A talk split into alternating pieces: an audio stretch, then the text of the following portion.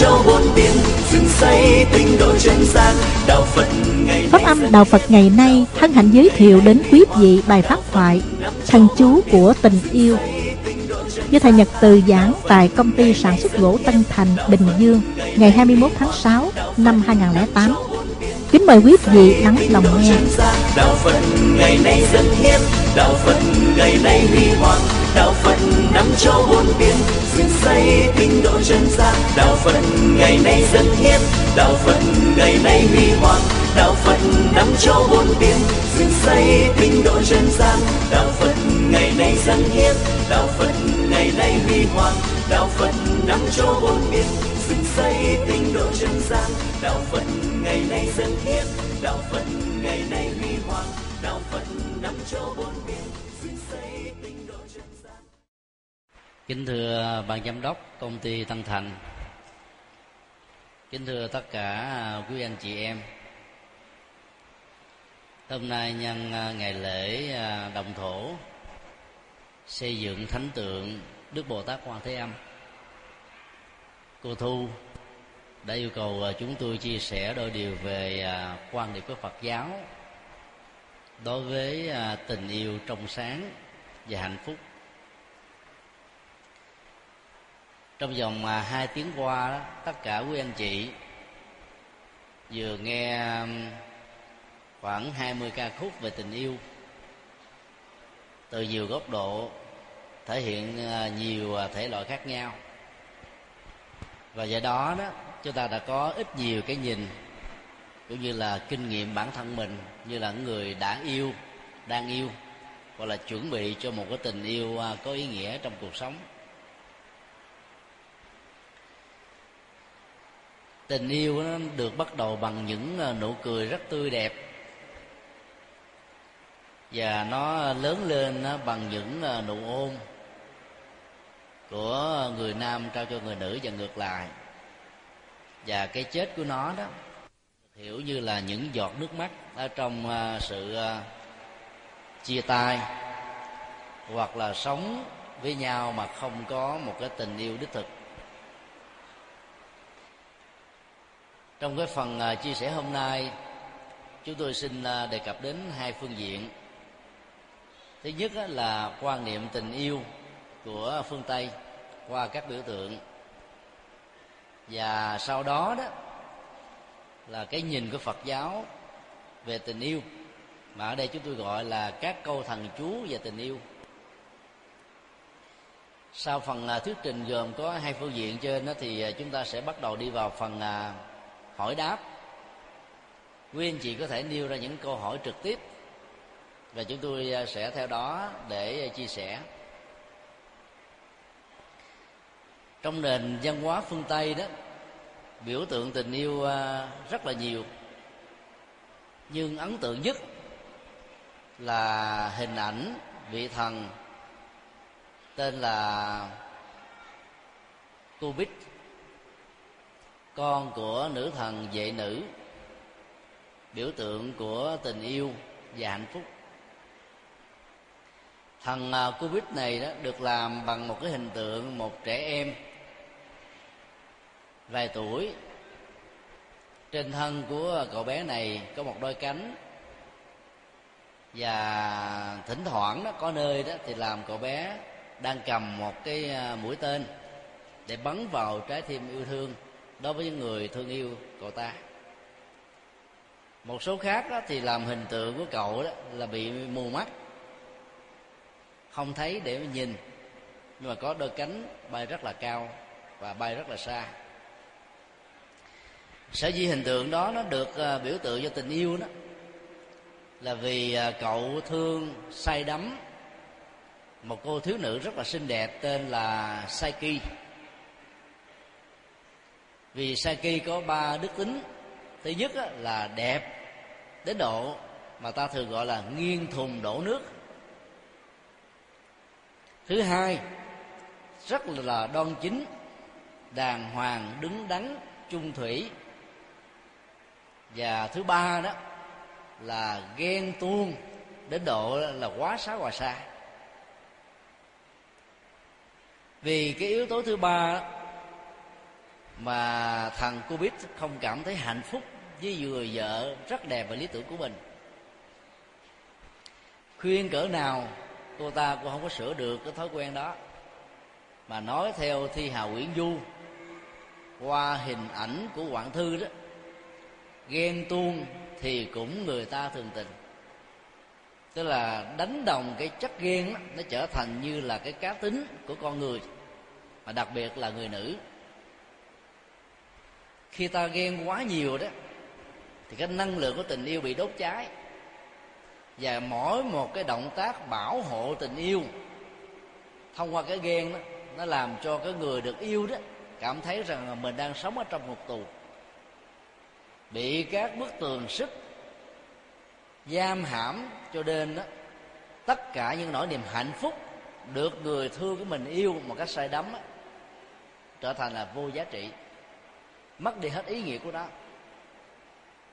Thằng cô biết này vô cùng à, lo lắng, không biết làm sao để giúp cho vợ của mình bớt đi cái nỗi ghen. Nhân một hôm nọ, nàng à, say ki nhìn trộm vào một cái hộp nhan sắc lộng lẫy, khởi lên một cái niềm say mê về nó. Và lúc đó nàng đã bị giam nhốt ở trong cái hộp nhan sắc này và trở thành một nàng tiên mang tên là nàng tiên xinh đẹp. Lúc đó đó, thần của bích mới mang vợ của mình về và từ đó về sau đó, hai người sống với nhau rất là chung thủy, hạnh phúc, đầm ấm và được xem như là một cái cặp à, tình nhân rất là lý tưởng. Ở trong cái câu chuyện này để chúng ta thấy là bản chất của tình yêu nó gồm có ba yếu tố. Thứ nhất á, là một sự sai lắm cuồng nhiệt mà thằng Kubit đã phải vượt qua rất nhiều sự trở ngại đối với người vợ hoạn thư của mình.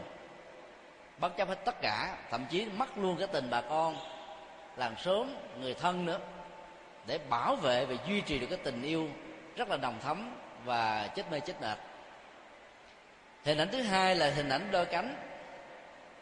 Thì người mà đang yêu đó nó giống như là được chấp thêm đôi cánh. Có một cảm giác hưng phấn bay bổng. Làm mình cảm thấy là lạc quan tích cực yêu đề thoải mái vô cùng. Và cái thứ ba đó là yêu mà không đúng cách đó, nó trở thành là mù quáng cho nên vị thần covid này được người ta tạc bằng cái hình tượng là bị mất mù. Tức là không nhận thức bằng con mắt nữa, mà nhận thức bằng cái trái tim. Trái tim có chất của hoạn thư, trái tim có cái chất của mặc cảm, trái tim có chất của ghen tị, trái tim có cái chất của nhiều cái tâm lý. Nó không có ích, không có lợi cho tình yêu thật sự. Và người ta đã lẫn lộn các yếu tố này đánh đồng nó như là bản chất của tình yêu cho nên hạnh phúc đó, nó không tồn tại một cách lâu dài. Shakespeare là một nhà văn học nổi tiếng của thế giới phương Tây. Đã nói rằng là trong tình yêu đó người ta không nhìn bằng cặp mắt mà nhìn bằng tâm hồn. Cho nên theo ông sở dĩ mà nhìn không bằng cặp mắt cho nên người ta phải làm cái hình tượng thằng covid bị mù để mới giữ được cái tình yêu một cách là cuồng nhiệt và say đắm. Qua câu chuyện đó đó thì chúng ta thấy là cái quan điểm của phương tây về tình yêu đó, luôn luôn có một chất cuồng nhiệt mù quáng và đôi lúc đó, nó để cho tiếng nói của con tim đó lắng át quá nhiều cái tiếng nói của lý trí. Do đó hạnh phúc đích thực đó không có cánh mà bay cao có nghĩa là nó không giữ lại với chúng ta lâu dài mà lẽ ra nó càng phải có. Khái niệm tình yêu ở trong ngôn ngữ tiếng anh là chữ love. Mà love nó có lại có nhiều nghĩa. Người vợ thương người chồng cũng dùng là love. Hai người tình khác giới phái hay là đồng giới tính mà thương nhau cũng gọi là love. Cha mẹ, ông bà, tổ tiên thương, lo lắng cho con cái cũng được gọi là love và con cháu đó hiếu kính với ông bà tổ tiên cha mẹ cũng gọi là love. Một người thể hiện cái tình yêu quê hương tổ quốc đồng bào cũng gọi là love. Và người thân quan tâm chăm sóc lo lắng cho nhau cũng được gọi là love.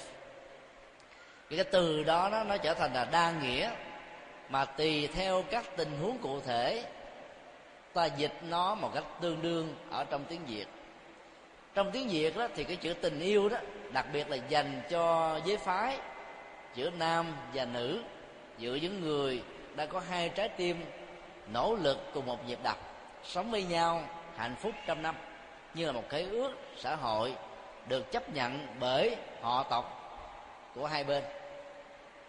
Nhưng mà khi mà mình à, thể hiện cái tình hiếu thảo, tôn kính với cha mẹ, ông bà tổ tiên thì chúng ta không nói là yêu mà chúng ta nói là thương kính cha mẹ ông bà. Còn dịch miễn cưỡng là yêu đó thì nó cũng được nhưng mà nó không lột tả hết cái chiều sâu của nó. Cho nên trong ngữ cảnh và văn hóa việt nam đó thì chữ tình yêu đó dành cho hai trái tim khác giới phái đang nỗ lực cùng một nhịp đập.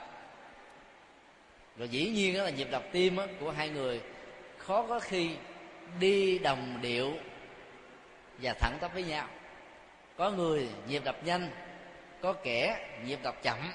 Và do vậy đó, tình yêu hai bên đó, đôi lúc nó dẫn đến nhiều cái tình trạng lấn cấn, lận đận.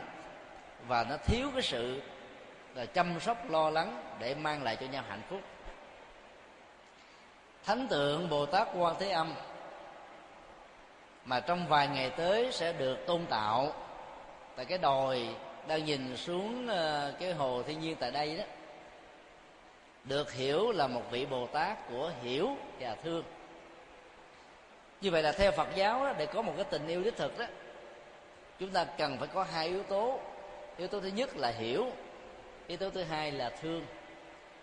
Hiểu đó, không đòi hỏi chúng ta phải có văn bằng học vấn trình độ mà chỉ cần là chúng ta hiểu thấy rõ được cái cảm xúc cái nhận thức hành động và những thể hiện trong thương yêu của người thương ta và được ta thương.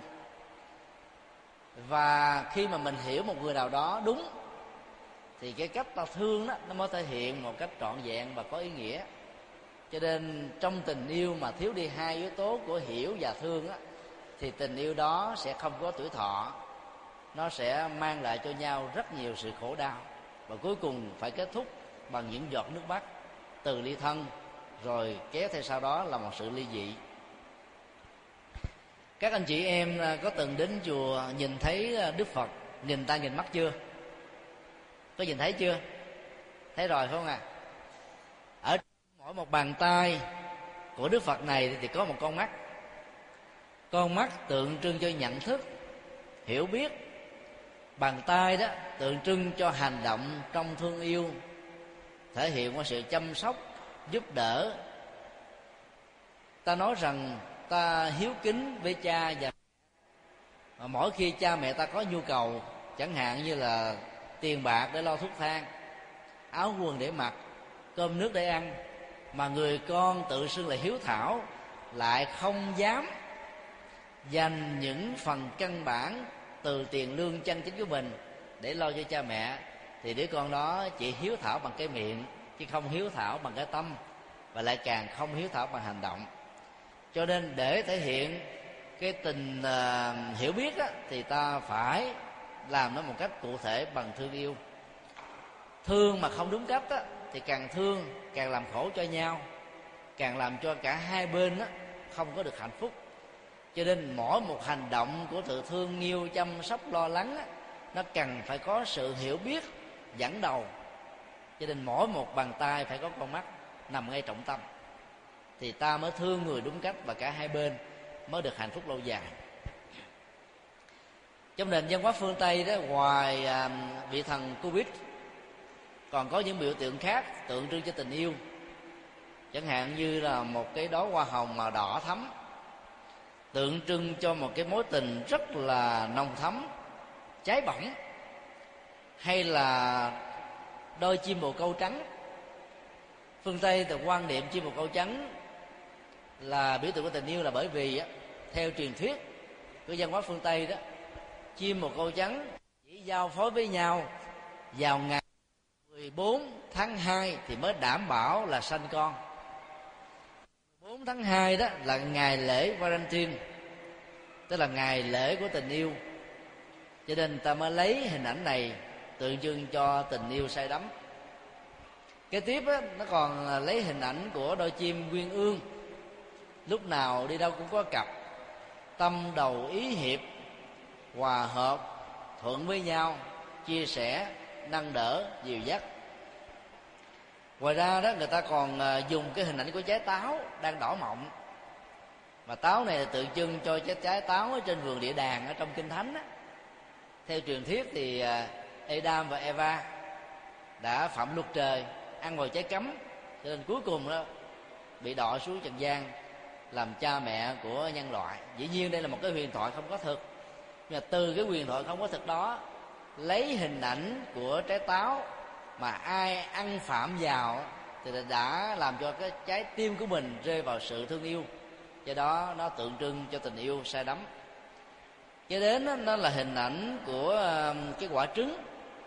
Vì trứng tượng trưng cho sự sinh sôi nảy nở mà tình yêu đó giúp cho hai bên sinh sôi ra cái ờ, trạng thái hưng phấn, nhiệt quyết năng động, tích cực, lạc quan và yêu đời ngoài ra đó thì người ta còn dùng hình ảnh đôi môi đỏ hay là cái hình ảnh ờ, nhẫn cưới hay là cái vầng trăng tròn vào ban đêm, nhẹ nhàng thư mái hay là một cái con rồng bay bổng, vân vân.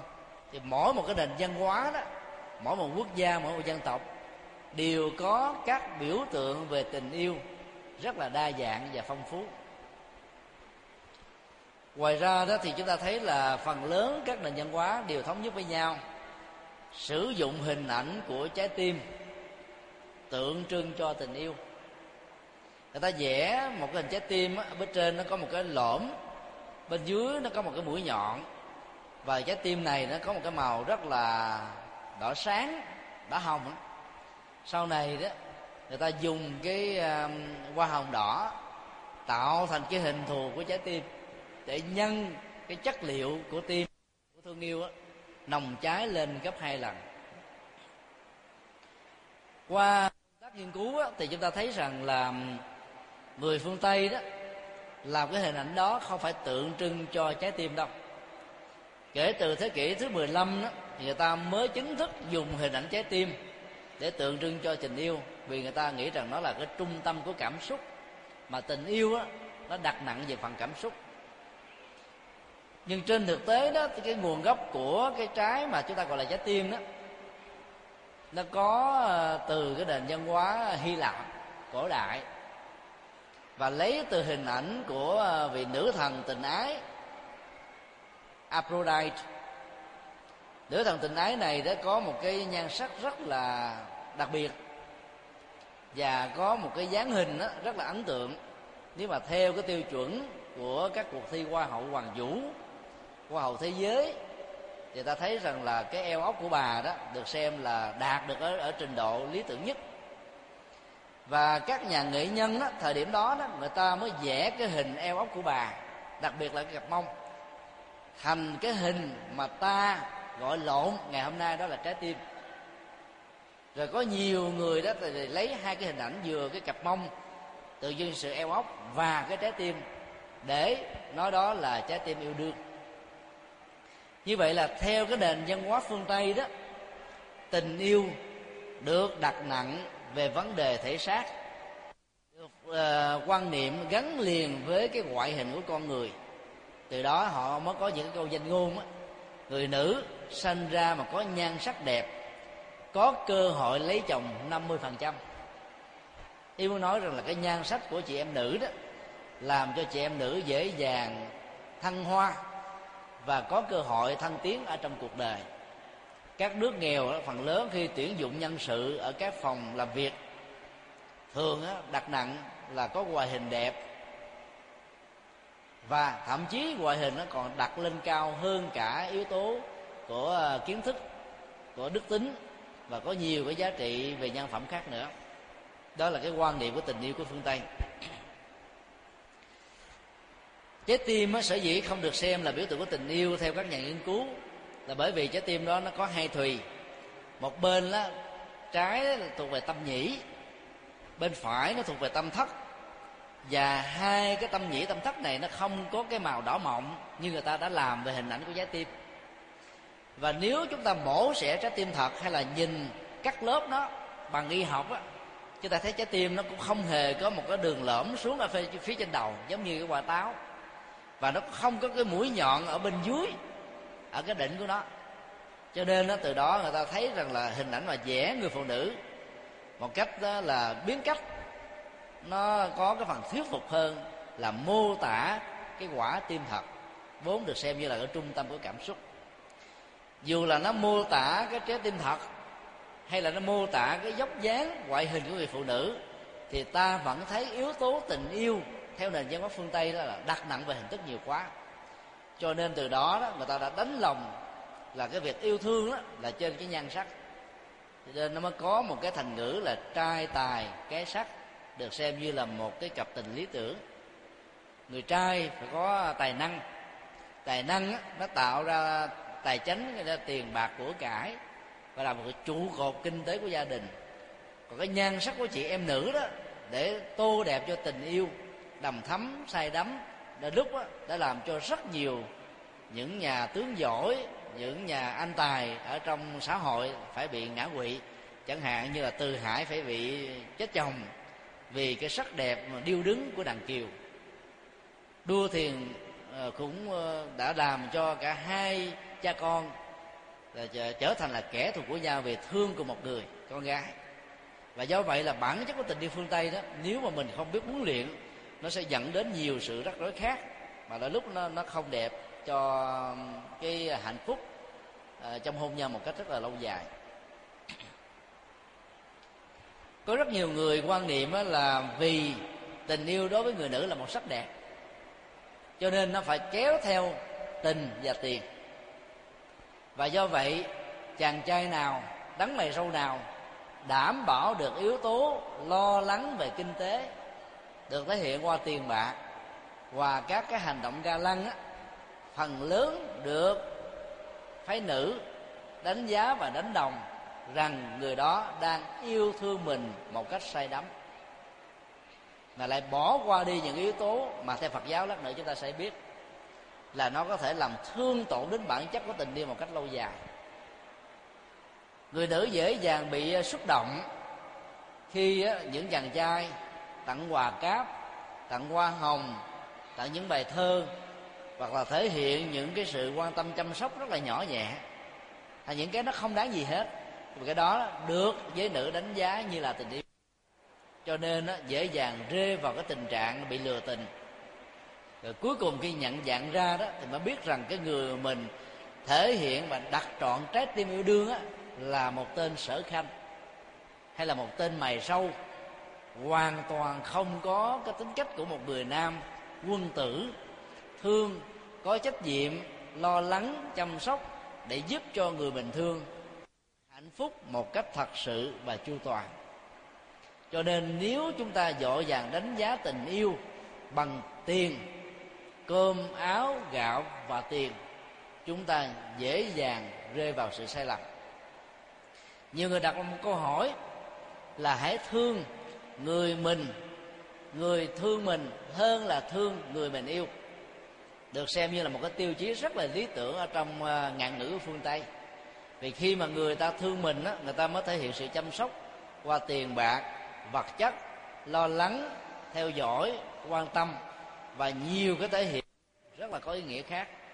Nhưng nếu chúng ta chỉ đặt nặng về vấn đề này, mà bỏ qua đi cái yếu tố hợp tánh tình, hợp đạo đức, hợp về à, nhân tâm, hợp về tôn giáo, thì về lâu về dài tình yêu đó sẽ bị thách đố, bị trao đảo, và nó có nhiều cái tình huống, sự cố diễn ra lắm.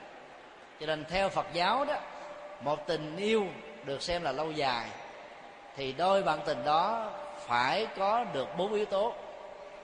Thứ nhất là đồng đức, nghĩa là hai trái tim yêu thương sau này trở thành vợ và chồng của nhau. Ít nhiều gì nó phải có một sự đồng đẳng về đời sống nhân cách, nhân phẩm và đạo đức. Nếu người nam là một kẻ ăn chơi trong thế giới xã hội đen người nữ là một người đứng đắn nho giáo. Thì hai vợ chồng này không thể nào đi hết cuộc được, cuộc đời cuộc đời được.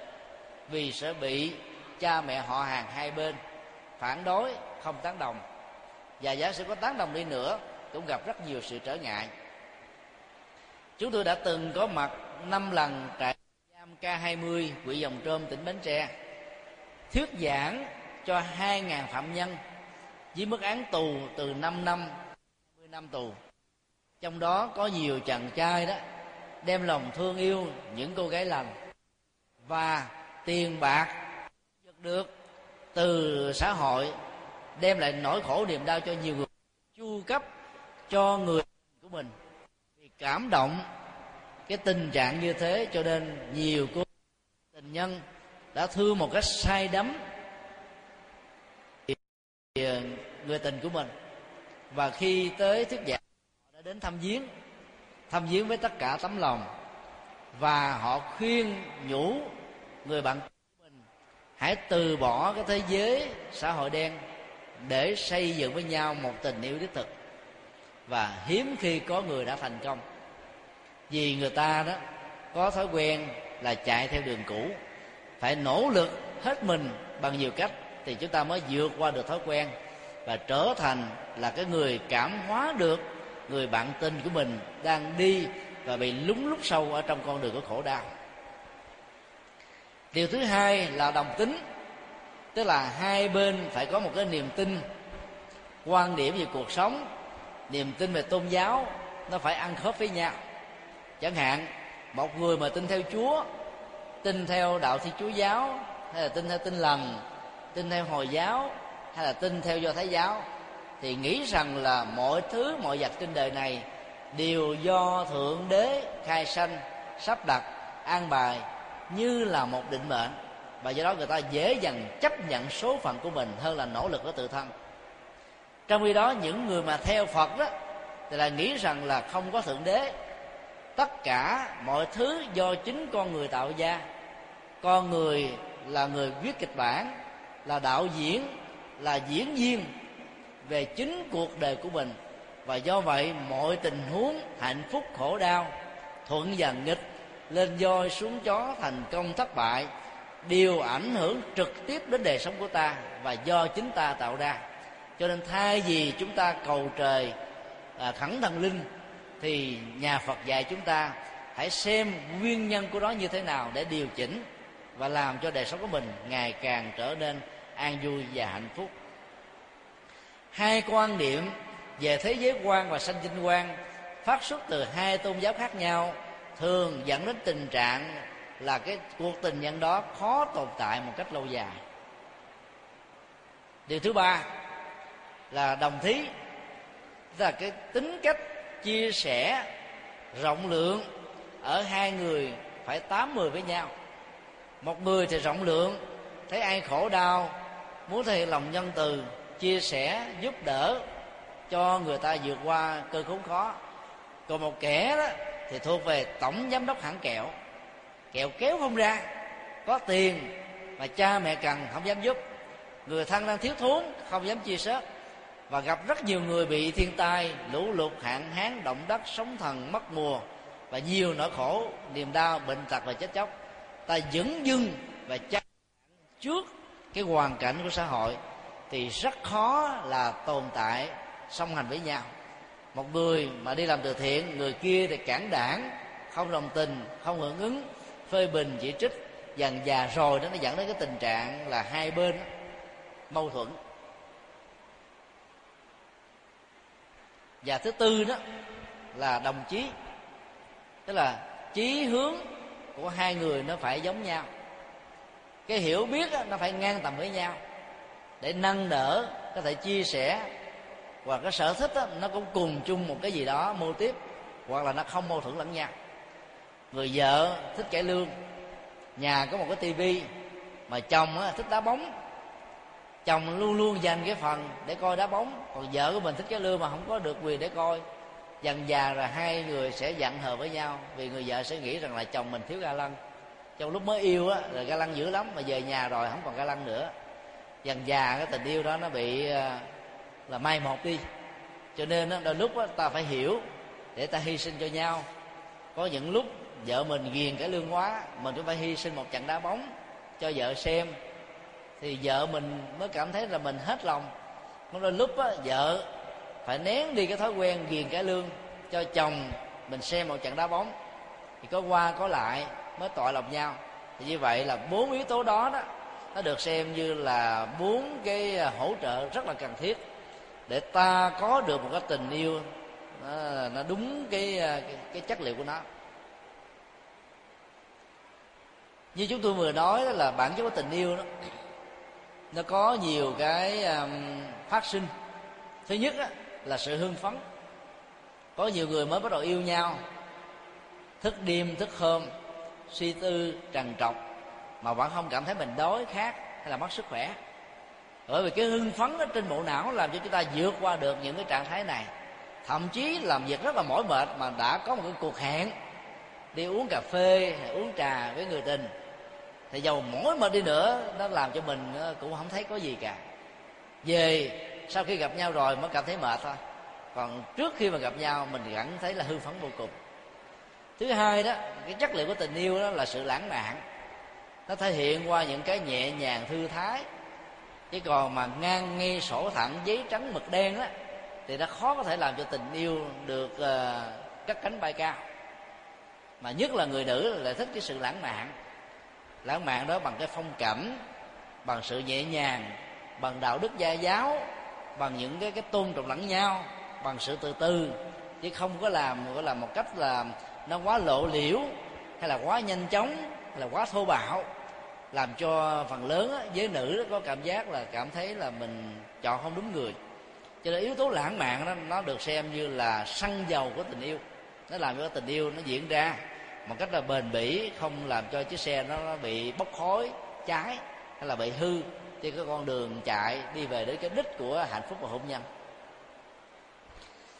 Một yếu tố khác đó của tình yêu đó là sự thèm khát người mà đang ở trong cuộc tình đó là khác về cảm xúc, khác về nhận thức, khác về cái sự hiểu biết, khác về chia sẻ, và thậm chí là khác về thân thể nữa. Nó tạo ra một cái sự lệ thuộc rất là nhiều vậy đó đó là người ta phải đến với nhau. Và khi nào đến được với nhau thì hạnh phúc, khi nào mà xa vắng nhau á, nó khổ đau cùng cực. Nhiều anh chị em tại đây đó, nhà của mình cách xa là hàng chục cây số, hàng trăm cây số mà nếu mình đã có thương một cái người bạn tình nào ở quê hương, ở xứ sở của mình á, thì mình trong nóng ngày đêm đến cái ngày mà được nghỉ, hay đến cái mùa mình được nghỉ để để trở về bên cạnh việc thăm viếng cha mẹ như để thể hiện lòng hiếu thảo, thì ta còn có cơ hội để thăm viếng người thân nhất là người tình, người thương của mình. Cho nên nó tạo ra một sự thèm khát mà nó rất là khó vượt qua và cái yếu tố quan trọng cuối cùng mà chúng tôi muốn chia sẻ đó là sự hờn giỏi và ghen tuông. Rất nhiều người đánh đồng sự hờn giỏi và ghen tuông là bản chất của tình yêu. Trên thực tế, theo phật giáo, ghen tuông và hờn giỏi có mặt nhiều và lâu dài chừng nào thì tình yêu chân chánh sẽ bị kết thúc và bị đốt cháy sớm chừng đó. Như vậy các chị em nữ sẽ đặt ra câu hỏi, nếu tôi không còn ghen thì liệu tôi có còn thương yêu hay không? Câu trả lời của phật giáo, không còn ghen mà vẫn có thể có một tình yêu rất đầm thấm và chân chính. Nhiều chị em ghen quá đi, cho nên nó bị mù quáng. Có người đó phải thuê thám tử tư, đi rình ông chồng của mình, đi rình người tình của mình coi có làm gì bậy bạ không? Mỗi khi mà ổng đi làm về trễ hay là vắng mặt là ta bắt đầu có một cái hoài nghi. Nghi à, nghi trong, nghi hoài, nghi trắng, nghi đen, nghi tối, nghi sáng. Rồi mình tưởng tượng, hình dung ra rất là nhiều thứ mà trên thực tế là lúc nó không có. Cho nên đó cái nỗi hoài nghi nó dẫn đến sự hờn dỗi và ghen tuông. Và hai cái trạng thái này nó làm cho cái người mà được lo lắng trong thương yêu đó, cảm thấy mình là bị giam nhốt, ức chế, bế tắc và nó trở ngại rất là nhiều. Do đó là chúng ta hãy chuyển hóa cái cảm xúc của ghen trở thành cảm xúc của hiểu biết.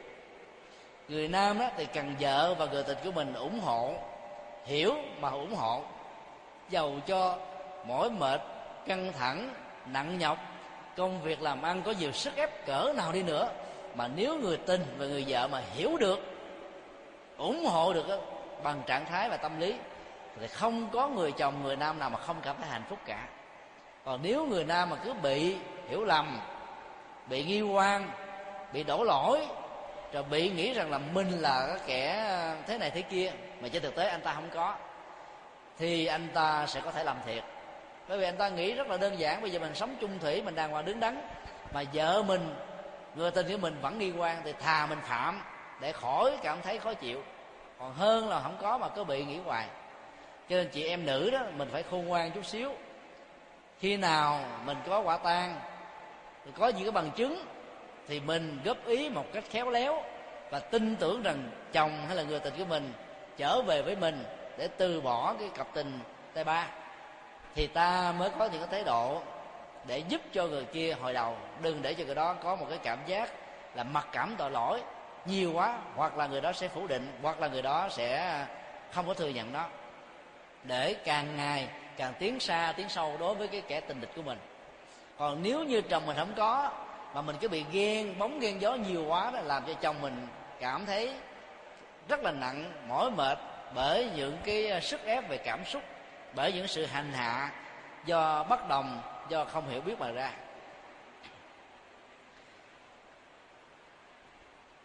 Cái câu chuyện của thiếu phụ nam sương đó là một bài học mà tất cả chúng ta cần phải suy nghĩ. Thiếu phụ năm sương là một người rất là đẹp, nhân từ, đức hạnh, công dung, ngôn hạnh, không có chỗ nào chê vào đâu được cả. Vừa mới đính hôn với cái người chồng rất là có trách nhiệm. Vài tháng bà mang thai thì chồng có lệnh được dập ngủ chiến tranh á, là cái nỗi khổ niềm đau của rất nhiều dân tộc. Nó làm cho người ta vốn là người thân mà đứng thành hai chuyến tuyến đối lập với nhau. Vợ phải vẫy tay chào với chồng. Con cái đó không có cơ hội để nhìn và tiếp nhận được sự chăm sóc của người cha. Và các cha mẹ già đó là không có được sự lo lắng của đứa con trai của mình. Và cái người chồng này đó là phải đi ra chiến trận ở trong lúc đó, vợ của mình chuẩn bị hạ sanh. Cho nên không thể nào nhìn thấy được mặt mũi của đứa con ruột thịt của mình. Cái nỗi đau đó cái ức chế đó nó làm cho nhiều người chồng cảm thấy khó chịu ở trên chiến trường. Và họ giải quyết cái khó chịu đó bằng cách là gỡ thơ về thăm viếng vợ và con cha mẹ ông bà người thân quyến thuộc. Cứ khoảng vài ngày là anh ta gỡ về một lá thơ tình rất là đẹp người vợ cũng nhờ cái lá thơ tình đó cảm nhận được cái tình yêu và sự hy sinh của chồng của mình cho quê hương và xã tắc, cho nên độc lập của dân tộc. Do đó đó, phải ở nuôi con ở trong một trạng thái gặp rất nhiều sự khó khăn, nhưng mà chị vẫn vượt qua được. Đó là cái đức hạnh cao cả của những người vợ như là thiếu phụ nam sương trong cái cặp tình của vợ chồng thiếu phụ nam sương đó chúng ta thấy đó chắc hoạn thư nó không nằm ở người vợ mà nó lại nằm ở người chồng. Và khi người nam á, mà ghen tuông rồi đó thì lúc đó nó nó cũng còn nặng nề hơn những người nữ. Họ vì họ là cái giới bạo động có sức khỏe có thể làm những cái chuyện mà nó diễn ra ngoài ý muốn. Vì à, ở nhà nuôi con một mình không nhận viện trợ của bất kỳ ai cho nên suốt ngày đó nam sương phải chân lắm tay bùn. 4 giờ sáng phải ra đồng án để làm việc.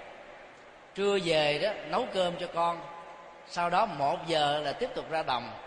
Đến bảy tám giờ tối mới trở về để tiếp tục nấu cơm cho con. Một hôm nọ do vì nhớ vợ quá chồng của nam sương á, là trốn để trở về thăm vợ. Vì là một cái người trốn cho nên phải đi vào ban đêm chứ không thể nào đi được ban ngày lặn lội rất là nhiều ngày mới về đến gia đình của mình. Thì lúc đó nó khoảng là 6 giờ tối, vào ngay cái mùa mà mặt trời đã lặn rất là sớm. Anh ta nhìn thấy trong nhà có một đứa bé được mấy tuổi, nhìn vào mặt mũi của nó, anh ta biết rằng đây là đứa con của mình, vì nó giống như mình in đúc à. Quý vị có nhớ cái bài ca, con thương cha vì cha giống mẹ mẹ thương con vì con giống cha thôi bài đó không? Cả nhà ta đều thương yêu nhau. Chứ nếu như mà đứa con đó nó giống ông hàng làng sớm là là, là có chuyện là phải không hằng? Anh ta về thấy đứa con mình nó giống mình đến lúc à mừng hạnh phúc vô cùng. Ông mới lợi mà nói với đứa con như thế này ba của cháu đâu? Ý ông á suy nghĩ khi đặt câu hỏi đó là đứa con nó sẽ cảm nhận ra cái người đặt câu hỏi là chính là cha ruột của của nó nó mừng nó khóc. Sau nhiều năm không hề gặp mà ngay cả lúc lọt lòng cũng không hề biết. Nó trả lời một cách tỉnh bơ ba con tối mới về nhà bây giờ chưa có tối lắm cho nên ba con không có ở đây. Ông nghe ông ông, ông nghẹn ông ghen á là cho khó chịu vô cùng. Ông hỏi ba con hình thù ra làm sao? Nó con không thấy vì nhà con nghèo cho nên tối tối đó là má con về đây thì mới có ba con. Khi nào có má con là có ba con, còn má con mà chưa có về là ba con không có mặt. Ông ghen thêm lần thứ hai. Giận dữ lắm mà kiềm chế cái cơn giận của mình. Hỏi tiếp là ba con ra làm sao? Có thương con hay không? Thì đứa bé nó nói, trời, ba con thương con dữ lắm. Thương hơn những người khác nhưng mặc dù rất là khó khăn nhưng mà thương con dữ lắm. Hỏi thương con làm sao? Mỗi khi mà mẹ con à, hát ru cho con ngủ thì cha con cũng cứng kế bên, còn có mặt ở trong vách tường. Ông ghen thêm lần thứ ba và vừa nổi lên những cái cơn tâm bệnh lục tặc đó, thì người vợ người vợ hiền nam sư về vừa có mặt ở ở nhà. Thay vì sau nhiều năm xa vắng, vợ chồng gặp nhau ôm nhau mà khóc để chia sẻ những cái tình cảm đẹp, để chia sẻ những cái khó khăn chung, người vợ nam sương thể hiện hết tất cả cái đó đối với người chồng của mình. Nhưng mà chồng của mình nhìn bằng một cái cặp mắt hoài nghi. Cô ta càng âu yếm dỗ về nhỏ nhẹ chừng nào á, thì trong năm sương á, là hiểu lầm chừng đó. Bà gian dúa với một người nào cho nên giả vợ là chiều lòng tôi như thế này. Trước đây bà đâu có thương tôi như thế này đâu. Sau mấy năm, bây giờ bà tỏ vẻ ra như là thương tôi hơn bao giờ hết. Mắng nhiếc, chửi bới, la lắng, làm cho bà cảm thấy rất là khó chịu. Bà bắt đầu giải bài, nói rằng là từ kể kể từ khi anh đi em ở nhà, ở vậy nuôi con. Bao nhiêu là chàng trai làng, nhất là những người giàu có. Thấy nhan sắc của em tới, dê giảng cho tiền và để mua chuộc. Mà em vẫn khước từ, vì em có một cái tình yêu và trái tim dành cho anh một cách trọn vẹn. Em cũng cảm nhận được là tình thương yêu của anh dành cho em cũng trọn vẹn đầy đủ, không có thiếu sót một cái gì. Cho nên em rất hy vọng một cái ngày vợ chồng và gia đình ta sẽ được đoàn tụ trong hạnh phúc và thương yêu. Người chồng vẫn không tin. Chửi bới, mắng nhiếc, la rầy và đòi ly dị. Chỉ vì nghe đứa con mô tả là đêm nào cũng có người chồng ở bên cạnh. Trong khi đó, anh ta đi ngoài chiến trường. Như vậy, người chồng đó là ai? Anh ta hình dung ra là một kẻ tình địch đã cướp đi cái sự chung thủy của người vợ của mình người vợ tiếp tục giải bài là sở dĩ mà có sự hiểu lầm đó là mỗi đêm đó, muốn cho đứa con mình ngủ ngon, em phải nói rằng là cả cha và mẹ cùng có mặt. Cho nên em phải để sau lưng của em là một cái chiếc dầu, một cái đèn, dội thẳng vào cái lưng em để cái hình bóng của em nó dội vào trong cái tường cho đứa con nó nhìn thấy có mẹ cái bên và có cái cha cái bên. Và em phải giải thích với đứa con rằng cha của con đang À, ngồi cái bên mẹ và cái hình áp vào trong bức tường để cho con mình đỡ mặc cảm với chúng bạn rằng là nó không có cha, nó không có cha thương tưởng dìu dắt chăm sóc như bao nhiêu người cha lo lắng cho con của mình ở làng sớm giờ đó đó, nó đã sống ở trong hạnh phúc. Nói như thế mà cái chất quạng thư của người chồng này vẫn chưa rũ bỏ được, cho nên vẫn tiếp tục hành hạ cảm xúc. Cuối cùng đêm hôm đó đó nam sư đã chịu không nổi và đã nhảy sông tự vận mà chết. Từ đó cái điện tích thiếu phụ nam sư đó gợi lên chúng ta một cái bài học rằng á, là hiểu và thương là hai yếu tố để xây dựng một cái hạnh phúc đích thực. Và đây là cái thằng chú thứ nhất để giúp cho chúng ta đi chọn cái cuộc đời. Mặc dầu có thể khó khăn về vật chất thiếu tố về tiền bạc nhà cửa phương tiện không đủ đầy nhưng mà nếu ta có được cái hiểu thì ta thương một cách đó có chiều sâu. Nếu ta có được cái hiểu thì ta thương đó một cách nó có độ bền. Và không đó nó sẽ dẫn đến cái tình trạng yếu thọ trong tình yêu như cái câu chuyện của thiếu phụ năm xưa ở đây người chồng vì ghen quá cho nên mất khôn ghen quá trở thành giận mà giận á, nó trở thành mất khôn dầu cho người vợ của mình đã giải bài tâm sự hết tất cả mọi sự ấy thế mà anh ta vẫn không tin vì anh ta nghĩ rằng là vợ mình đẹp quá. Chưa chắc gì mấy năm vắng nhà của mình mà chị ta có thể chịu đựng được cái cảnh gà mái nuôi con. Và vậy đó có thể trao thân gửi phận cho một cái người giàu có nào khác. Mà khi nghe đứa con của mình không nhận dạng mình là người cha mà nói là mẹ nó có một người cha khác tức là tức là có một người chồng khác thì ông cảm thấy là khó chịu vô cùng. Cho nên đó, đã tạo ra một cái nỗi hàm quan đối với thiếu phụ nam sương và để giải tỏa cái quan nước của mình thiếu phụ nam sương đã chọn một cái con đường hết sức sai lầm đó là tự vận là chết. Trong phật giáo đó, để chúng ta có được một cái tình yêu thì ngoài cái câu thần chú của hiểu và thương chúng ta có một cái câu thần chú thứ hai là nghệ thuật truyền thông. Truyền thông đó trước đây nó bằng ngôn ngữ của cái miệng ta nói ra thành lời giải bài những cái nỗi hàm quan mà mình gặp phải như thuyết phụ nam sư đã làm, để cho người thương yêu hiểu lầm mình nó có có cơ hội để hiểu đúng, từ đó điều chỉnh lại những cái điều sai. Thì khi ta được giải bài đó, ta phải ghi nhận các dữ liệu đó một cách khách quan để không tạo nỗi hàm quan và ức chế tâm lý ở cái người trình bày. Đừng nên ứng xử như là một quan tòa phải cho cơ hội người ta trình bày. Ở trong luật pháp, khi một bị cáo được xem là có tội, trước khi kết án, người ta còn cho phép người đó trình bày và thậm chí là mời luật sư biện hộ đến trình bày, xem là họ có bị tội thật hay là không, hoặc là bị hiểu lầm. Sau khi kết án bởi thẩm phán rồi, người ta vẫn còn được tiếp tục luật pháp cho phép là kiện ở tòa án ở cấp cao hơn. Cho đến cái tòa án cuối cùng mà vẫn không có đủ chứng cứ để chứng minh mình là cái người vô tội, thì lúc đó cái khung hình phạt mới bắt đầu được áp dụng. Huống hồ ở trong quan hệ của tình yêu và nhất là tình vợ chồng, ta không nên độc đoán, độc tài đến độ ta nghĩ gì, ta buộc người kia phải là như thế. Và không được quyền cho họ có một cơ hội để giải bài tâm sự khi mà bị ức chế lên là mức độ cao nhất của đó, những cái người mà sống về tình cảm, sống về cảm xúc, sống về cái tuổi phận nhiều quá đó, cảm thấy rằng là cuộc sống này nó trở nên là trơ trẽn, vô nghĩa, mất hết ý vị. Cho nên họ có thể tìm đến một cái lối, đó là cái chết, mà họ nghĩ rằng đó là một cái lối thoát. Theo đạo phật á, đào tẩu không phải là một giải pháp. Cái khổ đau nó có mặt ở chỗ nào thì ta phải đối diện trực tiếp với khổ đau đó để tháo mở nó ra. Ví dụ, ta có một sợi dây. Sợi dây nó bị nối kết ra bằng ba cái gút. Bây giờ mình ghét cái gút đó, mình chặt bỏ cái gút đó đi. Thì sợi dây này nó mất hết cái chức năng và tác dụng. Và trong mối quan hệ con người nó có nhiều cái gút lắm. Chồng mình hiểu lầm, vợ mình hiểu sai, người tình hiểu không đúng. Chẳng lẽ cứ mỗi lần như thế là cứ chặt đứt cái mối quan hệ thì còn gì là tình yêu, còn gì là tình thương, còn gì là tình vợ chồng nữa.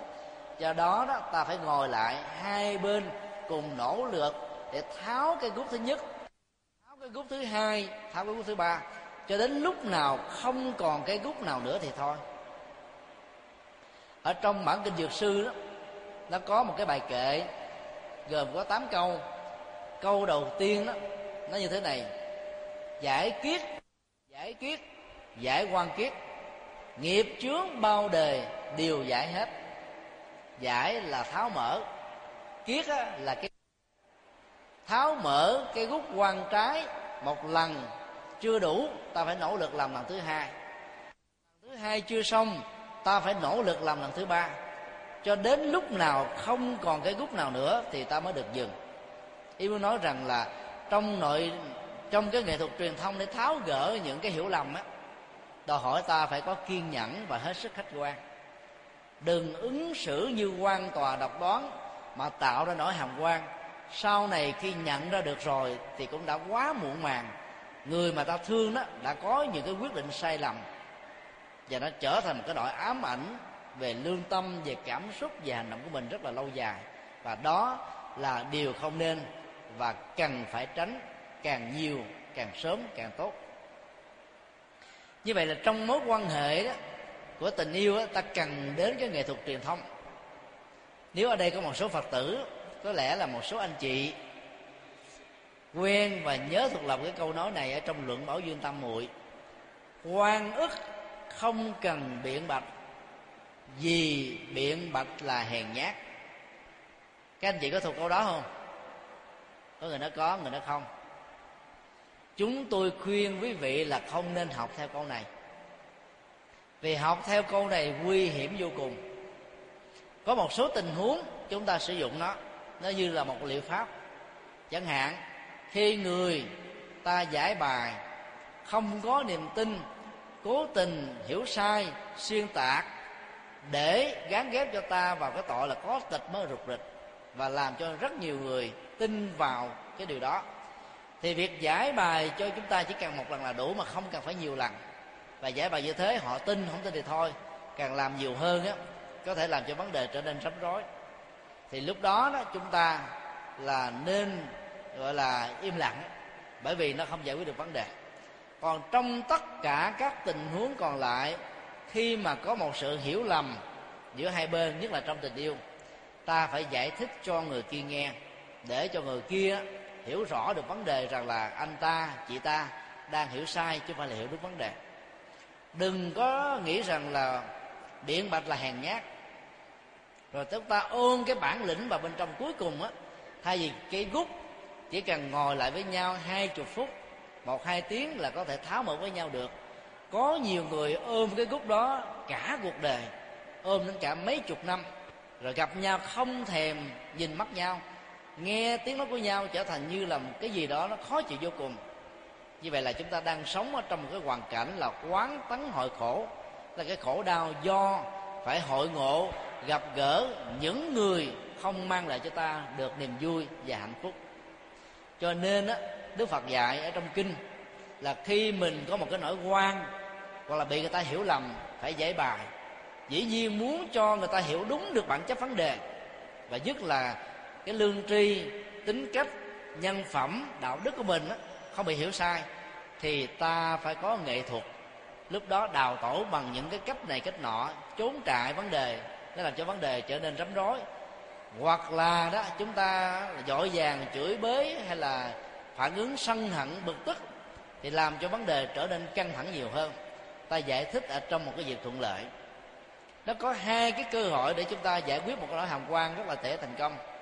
Thứ nhất là ngay lúc mà cái người nghĩ qua cho ta có được cái niềm vui lớn nhất, hay có một niềm vui nào đó. Chẳng hạn như là à, được tặng thưởng hay là thành công hay là đang cái dịp gọi là vui chơi giải trí gì đó. Cái hưng phấn về tâm lý này làm cho người kia dễ dàng hiểu và chấp nhận điều ta trình bày. Điều thứ hai trong lúc họ bị khổ đau bế tắc nhiều ta đến ta tâm sự giải bài để làm cho người đó hiểu được rằng cái tấm lòng của ta là cái người rất là tốt. Từ đó sau khi giúp cho người đó vượt qua rồi ta mới giải bài cái niềm quan của mình thì người kia sẽ hiểu một cách dễ dàng hơn. Hoặc ta có thể nhờ đến một người thứ ba, có uy tín với cái người hiểu sai, hiểu quan ta. Người có uy tín này nói, với cái uy tín đó làm cho cái người hiểu quan tháo mở được cái gút quan khi quán trái. Và nó còn có nhiều cái cách thức khác nữa. Giải quan trong năm nay chưa xong. Có dịp khác, ta tiếp tục làm và nỗ lực thì ta vẫn được thành công. Đừng bao giờ chán nản thất vọng mà bỏ cuộc nửa chừng. Đó là điều mà đức phật dạy trong kinh. Nói hôm quan là một cái chế tâm lý. Nó làm cho nhiều người bị bế tắc hoàn toàn. Giống như là là tự giam nhốt mình trong một căn phòng. Có nhiều người bị quan ức rồi lại đi nghe nhạc buồn. Cái tình cảm nó bị chìm sâu xuống ở dưới đáy của mặt nước và trong sự bế tắc nhiều người đã chọn những cái lối đi nó không có lợi cho mình về sức khỏe. Và nó gây nhiều cái nỗi khổ niềm đau cho những người còn lại.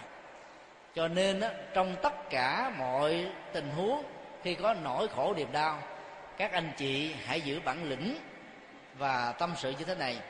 Rất nhiều người như ta đã từng bị từng gặp những khó khăn nhưng họ đã vượt qua được. Ta cũng như thế không nên tự khinh thường chính mình để đánh mất cơ hội của sự thành công. Điều thứ hai, ta xem đó như là một cái phản ứng rất là bình thường. Ở trong đời này, ai cũng có nhiều lần bị hàm quan chứ không phải là một lần. Những người hiền lương đạo đức nhân từ, các bậc vĩ nhân, các bậc thánh nhân ở trong cuộc đời còn bị người ta xuyên tạc phê bình chỉ trích chọt cây bánh xe huống hồ là mình là kẻ phàm người tục. Đức phật còn đã bị người ta du quan giới quả biết bao nhiêu lần, rồi đâu nó sẽ ra đó. Điều kế tiếp ta phải hình dung, không phải vì những lời du quan déo họa phê bình chỉ trích nó xấu ta, mà giá trị tư cách đạo đức của ta bị giảm đi. Tư cách và phẩm chất đó vẫn còn y nguyên ở phương tây đó mỗi khi người ta ghét ai người ta được phép làm hình ảnh của người đó. Vẽ một cái gương mặt người đó rất là hung dữ ăn mặc đó là sốc xếp trở thành như kẻ như là nghèo cùng túng thiếu khốn khổ. Sau đó người ta đứng phê phán chửi bới mắng nhiếc nhổ nước miếng lấy các vật dơ trứng thối cà thối chà đạp quăng ở trên cái cái hình ảnh của, của người mà mình ghét. Sau đó dùng lửa phát hỏa với dầu và xăng. Đốt cháy như là mình đang giết chết người đó trở thành là cho bụi. Phương tây khích lệ cái phương pháp làm này để giải phóng ức chế tâm lý. Nhưng mà theo nhà phật á, cái này nó rất là nguy hiểm. Là bởi vì đó dầu ta không giết người thật nhưng mà cái tâm giết người làm cho chúng ta vi phạm một cái tội tương tự như là giết người thật. Bởi vì tội do tâm tạo ra. Có những tình huống chẳng hạn như ta vô tình, chẳng hạn người mà bị gây áp lực để trước mặt một cây súng và cái ngón tay áp sát vào cái cò, một cái người đứng đối lập đạp vào những cái ngón tay để cho cái tay nó bị giật ra lần sau lúc đó cây cò được tạo ra một cái phát súng nổ. Phía chết thì có một người, phía trước có một người cho nên người kia bị ngã xuống mà chết. Mặc dầu theo luật pháp, đây vẫn là một hành động giết người nhưng mà cái tâm của người bị ép buộc và cài một cái thế hoàn toàn không hề có ý định giết người, cho nên người đó vẫn được xem là vô tội. Trong khi có những cái tình huống hoàn toàn không có giết người thật, nhưng cả tâm niệm mình đang giết người, thì mình vẫn bị tội lỗi như thường. Do đó đó là giải phóng ức chế tâm lý như vừa nêu là vô cùng nguy hại cho chúng ta. Cho nên đức phật mới dạy là mình hãy tha thứ và thấy rằng là do vì lòng tham, lòng sân, lòng si chi phối tác động, cho nên người ta đã ứng xử một cách thiếu khôn ngoan. Thay vì buồn tuổi chửi bới, oán hận người kia, thì ta phải thấy rằng đây là một cái chuyện không đáng quan tâm.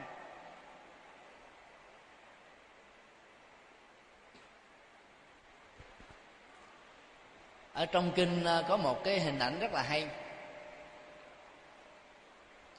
Tôi tạm lấy cái hoa này à, ví dụ như là một cái lá sen. Lá sen nó có một cái lởm bên dưới. Ở ngay cái chính giữa. Bản chất của lá sen là không giữ nước. Nếu ta lấy nước tạt lên trên lá sen này lá sen này sẽ bị ngã và tất cả nước nó, nó tan đi hay là nó chảy xuống dưới lòng đất. Nhưng đức phật nói đừng nghĩ như thế mà làm. Để lá ở trong một cái trạng thái yên tĩnh bảy ngày không có gió thoảng qua thì nước dơ mà tù lại trên cái lõm của lá sen này sẽ làm cho cái lỗ lõm đó nó, nó bị úng thúi.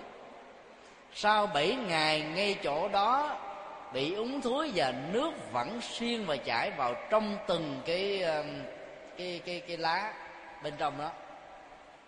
Cái lá sen tâm của mỗi người cũng như thế trong cuộc đời, trong tiếp xúc, trong công việc làm ăn, trong giao tế, trong bạn bè.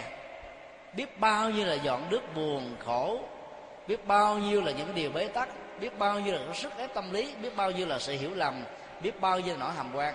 Bên cạnh đó cũng có rất nhiều cái tích cực và lạc quan yêu đời. Nó ngày đêm nhỏ ở trên cái chiếc lá sen tâm của ta. Nếu mình không khôn ngoan đó mình giữ nguyên như thế này, thì cái tâm mình nó sẽ bị úng thúi bởi nỗi buồn bởi sự bế tắc và làm cho mình á, là trở nên rất là lạnh cảm không có nhiệt quyết sống ương chết dở thờ thờ thẳng thẳng ăn không ngon ngủ không yên về mình bằng thần giàu cho mình có tiền có của và có nhiều à, phương tiện để mà giải trí ta vẫn không cảm thấy và tìm thấy được hạnh phúc. Cho nên khi mà mình bị bất cứ một cái niềm buồn nỗi đau nào đó nó chi phối thì ta phải nghĩ rằng là mình như là chiếc lá sen. Không để cho nó bám víu trên chiếc lá sen của mình. Và làm như thế đó thì ta phải rũ bỏ hết tất cả những nỗi đau. Rũ bỏ nó bằng sự truyền thông tức là nói ra bên ngoài. Khi quý anh chị có cơ hội đi thăm viếng những người thân nằm ở bệnh viện chỉ cần quan sát ta sẽ nhìn thấy cái nỗi đau á, làm cho người thân của mình bám cái tay vào cái thành giường hay là ôm vào trong cái gối chặt như thế này và gồng lại, thật là bấm môi, trợn mắt, để mà ghi và phóng thích cái nỗi đau ra bên ngoài. Như vậy cái nhu cầu để phóng cái nỗi đau đó là một cái không thể nào thiếu ở trong đời sống xã hội và tâm lý của con người. Cho nên khi có nỗi đau, nỗi buồn, những điều không vui và bất hạnh á, ta đừng bao giờ ghi chặt nó ở trong tâm thức của mình, mà phải phải mở cái tâm ra giống như mở lòng bàn tay thì những nỗi đau nó sẽ được rơi rụng hết. Thì làm như thế là ta biết thương mình. Ở trong ờ, sự truyền thông đó, ta có thể, đó là tâm sự giải bài với người hiểu ta, với người thương ta, với người biết tôn trọng ta.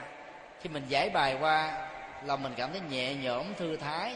Còn mình ôm nó vào trong bên lòng á, lâu dài nó làm cho mình trở thành một cái người mất hết cái cảm xúc, mất hết cái niềm vui và do đó đó đời sống của mình nó trở nên rất là vô vị, buồn, chán. Và nhất là làm việc xa lánh gia đình, cha mẹ, người thân, hàng trăm cây số như thế này, để cho một con nói buồn nó chinh phục mình đó là điều không nên. Chúng tôi rất vui khi thấy được là các anh chị ở đây, và có được là vợ chồng à, anh chị giám đốc, là xem tất cả các anh chị như là người thân của mình sống ở trên một cái nhà rất là đơn giản, ở trên sông nước. Và xem tất cả mọi người như người thân. Và chúng ta ở đây như là một cái đại gia đình. Do đó có những cái gì mà mình buồn á, mình tâm sự giải bài. Cái đó nó thể phóng thích nỗi đau. Ta thử hình dung trong một căn nhà, nếu chỉ có một cái cửa cái vào và có một cái cửa sổ để thoát ra, cửa cái và cửa sổ bị khóa từ bên ngoài, nếu trong đó có khói, thì chuyện gì sẽ xảy ra? Khí carbonic sẽ loan tỏa hết toàn bộ căn phòng. Trong vòng hai ba phút, chúng ta sẽ bị chết ngạt. Nỗi khổ niềm đau nó còn nặng hơn rất nhiều lần với khí carbonic và khói. Nếu ta không giải bài với những người hiểu và giúp ta vượt qua được, thì ta sẽ bị chết ngạt thôi. Hoặc là ta chết ở trong đau đớn, bế tắc lắm. Do đó đó, trong tình huống đó, ta phải mở cái ống khói ra, mở cái cửa sổ ra nếu mình mở không được, mình phải la lên để cho người bên ngoài, người ta tới người ta cứu bằng cách là ta mở một cái viên gạch nào đó, cái tường nào đó, để cho khói được thoát ra bên ngoài thì ta mới được sống còn. Dĩ nhiên là khi mà mình truyền thông không cần phải gào thét, đau khổ, quan trọng quá, nó cường điệu quá đó. Mà ta chỉ cần nói một cách nhẹ nhàng thôi, cái đó tôi không có làm, tôi không phải là tác giả. Còn cái này nó chỉ là một sự hiểu lầm, trình bày cái nguyên nhân hiểu lầm nó như thế nào để người ta hiểu và cảm thông thì lúc đó nó là sự hiểu lầm nó hết. Giả sử sau khi mình đã trình bày rồi, và cái người kia vẫn còn quan cố bám chấp, thì cái gút này nó thuộc về người đó. Còn nó không còn nằm ở tâm của mình nữa. Tâm mình vẫn nhẹ nhõm thư thái. Như vậy là mình đã làm xong được bổn phận và trách nhiệm.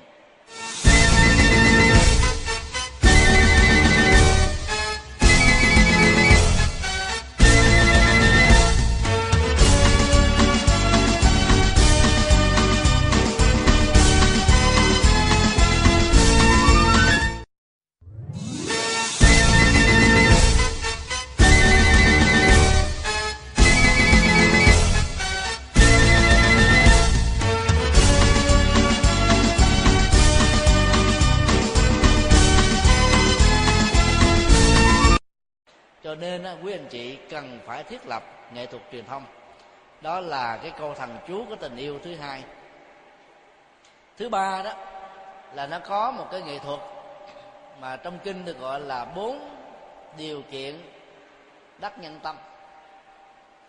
Thì bốn điều kiện đắc nhân tâm này được xem như là câu thần chú thứ ba. Câu thần chú này nó gồm có bốn vế. Vế một á, là chia sẻ. Ở trong tình yêu mà thiếu sự chia sẻ là không bao giờ bền một người nam mà thương một người nữ mà đến ngày sinh nhật của cô, của nàng, anh này ảnh tà keo đến nộ, không dám mua một cái hoa để tặng, không dám mua một cái kẹo để biếu, không dám mua một cái thiệp á, để chúc mừng. Giống như là không có chuyện gì, và nó thể hiện cái sự là không có quan tâm. Và hai bên cũng phải biết chia sẻ lẫn nhau. Nỗi buồn, niềm vui quà cáp, dĩ nhiên là đừng có quá tốn kém tiền bạc có nhiều cô nàng á, đặt nặng và đánh đồng. Cái tình yêu á, là sự ga lăng. Người nam nào ga lăng mình nhiều á thì được hiểu là thương mình nhiều. Cho nên chạy theo cái tình yêu vật chất. Thì sau này khi mà vật chất hết á, thì tình yêu cũng cất cánh mà bay. Tình yêu đến bằng con đường nào nó sẽ chết và ra đi bằng con đường đó. Vì đó tình yêu nó phải đến với nhau bằng hai trái tim hiểu biết và tôn trọng thấy với nhau như là lý tưởng cùng gì nhắc với nhau ở trên đường đời thì nó mới bền với nhau được. Do đó đó ta phải tìm cơ hội là tặng và chia sẻ lẫn nhau. Ở trong kinh đó, đức phật dạy là đến những ngày sinh nhật đến những cái ngày mà nó có những cái kỷ niệm đẹp thì người chồng cần phải tặng quà cho người vợ. Phải lâu lâu cũng phải biết tặng thêm một bộ quần áo mới thêm những cái gì nó mới mới cho người vợ mình để thấy rằng là lúc nào cái tình yêu nó vẫn còn đầm thấm như ngày hôm nào. Có nhiều ờ, người đàn ông đó, lúc mới thương đó, là chiều vợ mình ghê gớm lắm. Để lấy lòng chẳng hạn như cái cầu sài gòn dài như thế có thể đạp xe đạp chở người tình mình đi chạy qua bên kia rồi chạy về. Người tình hỏi mà không không anh không có mệt. Cảm thấy hạnh phúc vô cùng.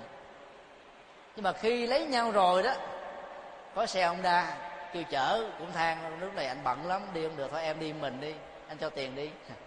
Cho ta thấy là cái sự chia sẻ nó bắt đầu nó giảm thiểu rồi. Mà nếu như người đàn ông mà dụng về quá không thấy, đối với người nữ là những cái sự chăm sóc, chia sẻ nho nhỏ như vậy đó là cái tình yêu nó sẽ bị chết. Và khi gần gũi với nhau, người vợ không còn cảm hứng nữa. Thấy người chồng này gần như chỉ biết đến thể xác thôi. Chứ không có cái tình, không có cái tinh thần, không có trái tim gì hết. Chỉ có thể xác và do đó tình yêu sẽ bị chết nó sẽ bị khô bốc cháy. Yếu tố kế tiếp đó, đó là ái ngữ tức là nói với nhau bằng lời lẽ của thương yêu. Cái người chồng lúc mà còn là người tình đó thì nói ngọt nói mà đến độ là cái người này về phải nhớ ngày nhớ đêm. Không thể nào ngủ được. Nhưng mà khi thương nhau cưới nhau rồi đó nói cọc lóc chửi bế đánh đập trở thành kẻ vũ phu. Và người vợ trở thành là người nạn nhân của bàn tay của ờ, cái mạnh bạo của mình. Mà trong khi đó, trước khi yêu thì mình nói ngọt ngào dữ lắm. Do đó đức phật dạy là phải giữ yếu tố ái ngữ, tức là lời nói, dịu dàng, nhẹ nhàng, có trách nhiệm. Nếu mà vợ mình sai thì mình cũng nói nhỏ nhẹ để vợ mình sửa, chứ không cần phải đánh đập, la rầy, quở mắng. Huống hồ là vợ mình không sai, đàng hoàng, đứng đắn thì ta cần phải thể hiện cái sự ngọt ngào đó hơn nữa. Giữ được cái tình yêu ban đầu trong suốt mấy mươi năm chung sống thì tình yêu đó không bao giờ chết. Mà thường đó, ta chỉ giữ được cái vài năm rồi sau đó bắt đầu nhàm chán rồi bắt đầu nó làm cho mình trở nên rất là cục mịch và đây chính là cái yếu tố nó làm chết cho tình yêu. Kế tiếp là chúng ta cần phải có lệ hành tức là những hành động mang lại lệ lạc cho vợ hay là cho chồng của mình. Hai vợ chồng mà cùng làm một công việc cùng làm một cái chức năng mang lệ lạc và có chia sẻ có chăm sóc với nhau thì cái đó được nhà phật gọi là đồng sự. Cho nên hai yếu tố lệ hành và đồng sự đó nó chính là hai dưỡng chất cho tình yêu khắng khích gắn bó. Tâm đầu ý hợp ở đâu cũng có nhau chia sẻ dìu dắt nâng đỡ. Chứ còn á, là người chồng chỉ biết nghĩ đến quyền lợi của mình bên chồng của mình hay là bên cha mẹ ruột của mình bên người thân của mình còn mình không có quan tâm, không có thiết mà nghĩ gì đến bên vợ hết, thì người vợ cũng bị sức ép và ngược lại. Do đó ta phải có những cái hành động có lợi ích cho cả hai bên, nó được gọi là lệ hành. Còn đồng sự đó là mình phải biết đó là chia sẻ trách nhiệm và bổn phận. Dân gian việt nam mình có nhiều cái câu hết sức là phân biệt đối xử. Chẳng hạn á sinh ra một người đứa con trai gọi là nội, còn sinh 10 đứa con gái được gọi là ngoại. Ngoại đó, viết tắt của ngoại tộc nội tức là nội gia, tức là trong dòng họ, còn là con gái là ngoại tộc, không không thuộc về chánh dòng nữa. Cho nên từ cái quan niệm đó mà ta có một cái nhìn rất là phụ thuộc đối với người nữ, xem người nữ không ra gì cả, như là một cái sở hữu người nam. Từ đó nó hạnh phúc ở trong tình yêu nó không lâu dài, không bền bỉ được. Dân gian còn có những cái câu ảnh hưởng nho giáo rất là sai lầm. Con hư tại mẹ, cháu hư tại bà mỗi khi mà có một cái gì sai trái mình đổ lừa cho người vợ trên, còn khi mà đúng thành công mình nói là tại do tôi là cha, là ông, tôi biết la rầy quở mắng gia đình con tôi mới nên người. Nói như thế là chúng ta ức chế người nữ. Chúng ta tạo ra sự bất công đối với người nữ. Còn quan điểm của nhà phật đó, ngược lại, là nam và nữ, vợ và chồng, có trách nhiệm và bổn phận đồng sự ngang nhau. Mỗi người gánh lấy một cái trách nhiệm ví dụ, người nào có khả năng về kinh tế thì phát triển về kinh tế. Người nào có khả năng về giáo dục thì đầu tư về giáo dục. Để cho con em của mình ngoài cái việc mà nuôi nấng vật chất đầy đủ, cần phải có một cái tình cảm đời sống đạo đức, kiến thức, giáo dục một cách trọn vẹn và đầy đủ thì mới hạnh phúc được. Như vậy, bốn yếu tố là tặng quà, lời nói nhẹ nhàng và lệ hành động sự chính là câu thần chú thứ ba rất là cần thiết cho tình yêu được lâu dài và chấp cánh. Điều cái câu thần chú thứ cuối cùng đó đó là hai bên phải có một thái độ rộng mở và chấp nhận lẫn nhau. Nam và nữ có cá tính khác nhau. Nữ thích chiều chuộng, thích chăm sóc, thích lo lắng cho nên dễ đánh đồng những cái đó với tình yêu. Còn người nam á, thì cọc lóc là khô khan cho nên đôi lúc không quan tâm đến người vợ đến người tình. Và do vậy khi hiểu biết được cái tâm lý này đó thì những người phụ nữ quá đặt nặng về việc chồng mình phải thế này thế kia thì cũng nên chấp nhận cái sự tương đối. Đó là đừng quá lý tưởng quá người chồng. Để cho cái sự mà à, hơi khô khan của người chồng không làm mình cảm thấy là bị xúc phạm không cảm, còn cảm thấy là mình không được người chồng chăm sóc, thương yêu lo lắng. Mỗi người nó có một cách thể hiện cái sự thương yêu khác nhau. Miễn là có thương yêu nhau một cách chân thành là được. Cho nên ta phải chấp nhận sự tương đối trong mối quan hệ vợ chồng. Đừng đòi hỏi quá tuyệt đối thì ta sẽ bị thất vọng. Cách đây hai tuần, có một cô thiếu nữ khoảng 26 tuổi gọi điện thoại cho chúng tôi và kể lại cái hoàn cảnh cô là một bác sĩ chồng cũng là một bác sĩ mới ra trường làm được hai năm. Thì lúc đầu mới thương nhau á, thì người chồng á, rất là chăm sóc lo lắng muốn cái gì cũng được hết. Kể từ khi mà có với nhau một mặt con và lúc mà gọi điện thoại thì cô ta cũng đang mang thai đứa con thứ hai. Thì người chồng bắt đầu hơi khô và cọc lóc. Ít khi nào hỏi han chăm sóc vợ của mình nên làm cho cô ta có cảm giác là khó chịu lắm. Cảm thấy rằng mình bị hắt hủi bị bỏ rơi. Hai vợ chồng á, là làm ăn trong vòng hai năm. Rồi được tiền bạc của hai họ cho cho nên đã cắt nghĩa với nhau được một căn nhà. Không ở chung với cha mẹ. Thì người chồng đó là nhận thêm cái công việc làm ăn. Ngoài giờ vợ thì về nhà để lo lắng cho đứa con. Sau 5 giờ chiều là có mặt rồi. Còn người chồng đến 10 giờ tối mới về. Còn đi làm phụ thêm nữa cho nên cái cô vợ ở nhà cảm thấy cô đơn buồn chán. Mà về nhà nó dọn cái mâm cơm sẵn, ông chồng chẳng thèm ăn. Vào ngay cái bàn vi tính, ngồi gõ vi tính chat tin với một người nào đó trên mạng. Rồi đó là chờ cho người vợ mình ngồi mòn mỏi rồi bắt đầu bắt đầu ngồi ăn cơm chung với nhau. Nên cô vợ cảm thấy là buồn tuổi, chán nản, thất vọng nhiều lắm. Rồi cô mới ờ, hỏi chúng tôi là giờ phải làm thế nào để giải quyết cái tình trạng mà buồn tuổi như vậy. Bây giờ cô không còn muốn sống nữa. Thấy tình yêu nó có vẻ nó mờ mịt, không có tương lai. Chúng tôi mới yêu cầu cô chứng nhất là phải tự cứu lấy mình. Bước một là mời cha mẹ ruột về ở vì ngôi nhà đến hai ba tuần như vậy là khi mình có cái cơ hội sống chuột thì mình bớt đi sự cô đơn, mình phải lo lắng, nói chuyện, giao lưu, chia sẻ với người mẹ hay người cha. Ta không còn cái mối lo nghĩ chờ đợi người chồng mình về nhà thì lúc đó cái ức chế tâm lý nó giảm đi một phần nào. Nếu như cha mẹ vì lý do nào đó không quen với đời sống thành thị, quen với cái vùng quê sông nước, thì ta có thể mời một cái người vú nuôi khoảng ờ, năm, sáu chục tuổi hiểu biết để mà lo lắng, phụ giúp người ta có thể có những cái công việc. Và nhờ có sự hiện diện của người vú nuôi đó, người ta bớt đi cái trạng thái cô đơn, buồn chán. Cái thứ ba đó thì chờ những lúc nào chồng mình vui mình cũng phải chia sẻ thật sự nói cái cảm xúc của mình. Rằng là mỗi khi chồng mình đi như thế mà nhất là làm cái, cái ngoài giờ đó, thì mình có thể giải thích thêm là nó cũng không mang thêm cái kinh tế gì cho gia đình. Hai vợ chồng cùng là bác sĩ thì mỗi một tháng lương của hai bên đó là đã còn dư thừa năm bảy triệu rồi. Đâu nhất thiết phải đi làm thêm một cái ca đêm từ là là là năm giờ cho đến 9 giờ tối. Chừng nào gia đình thiếu thốn không có nhà cửa hoặc là còn thiếu nợ thì ta mới cần làm như thế còn đời này ta quá đầy đủ rồi. Thì cũng không cần quá giàu. Mà hãy trở về để chăm, chăm sóc hạnh phúc gia đình.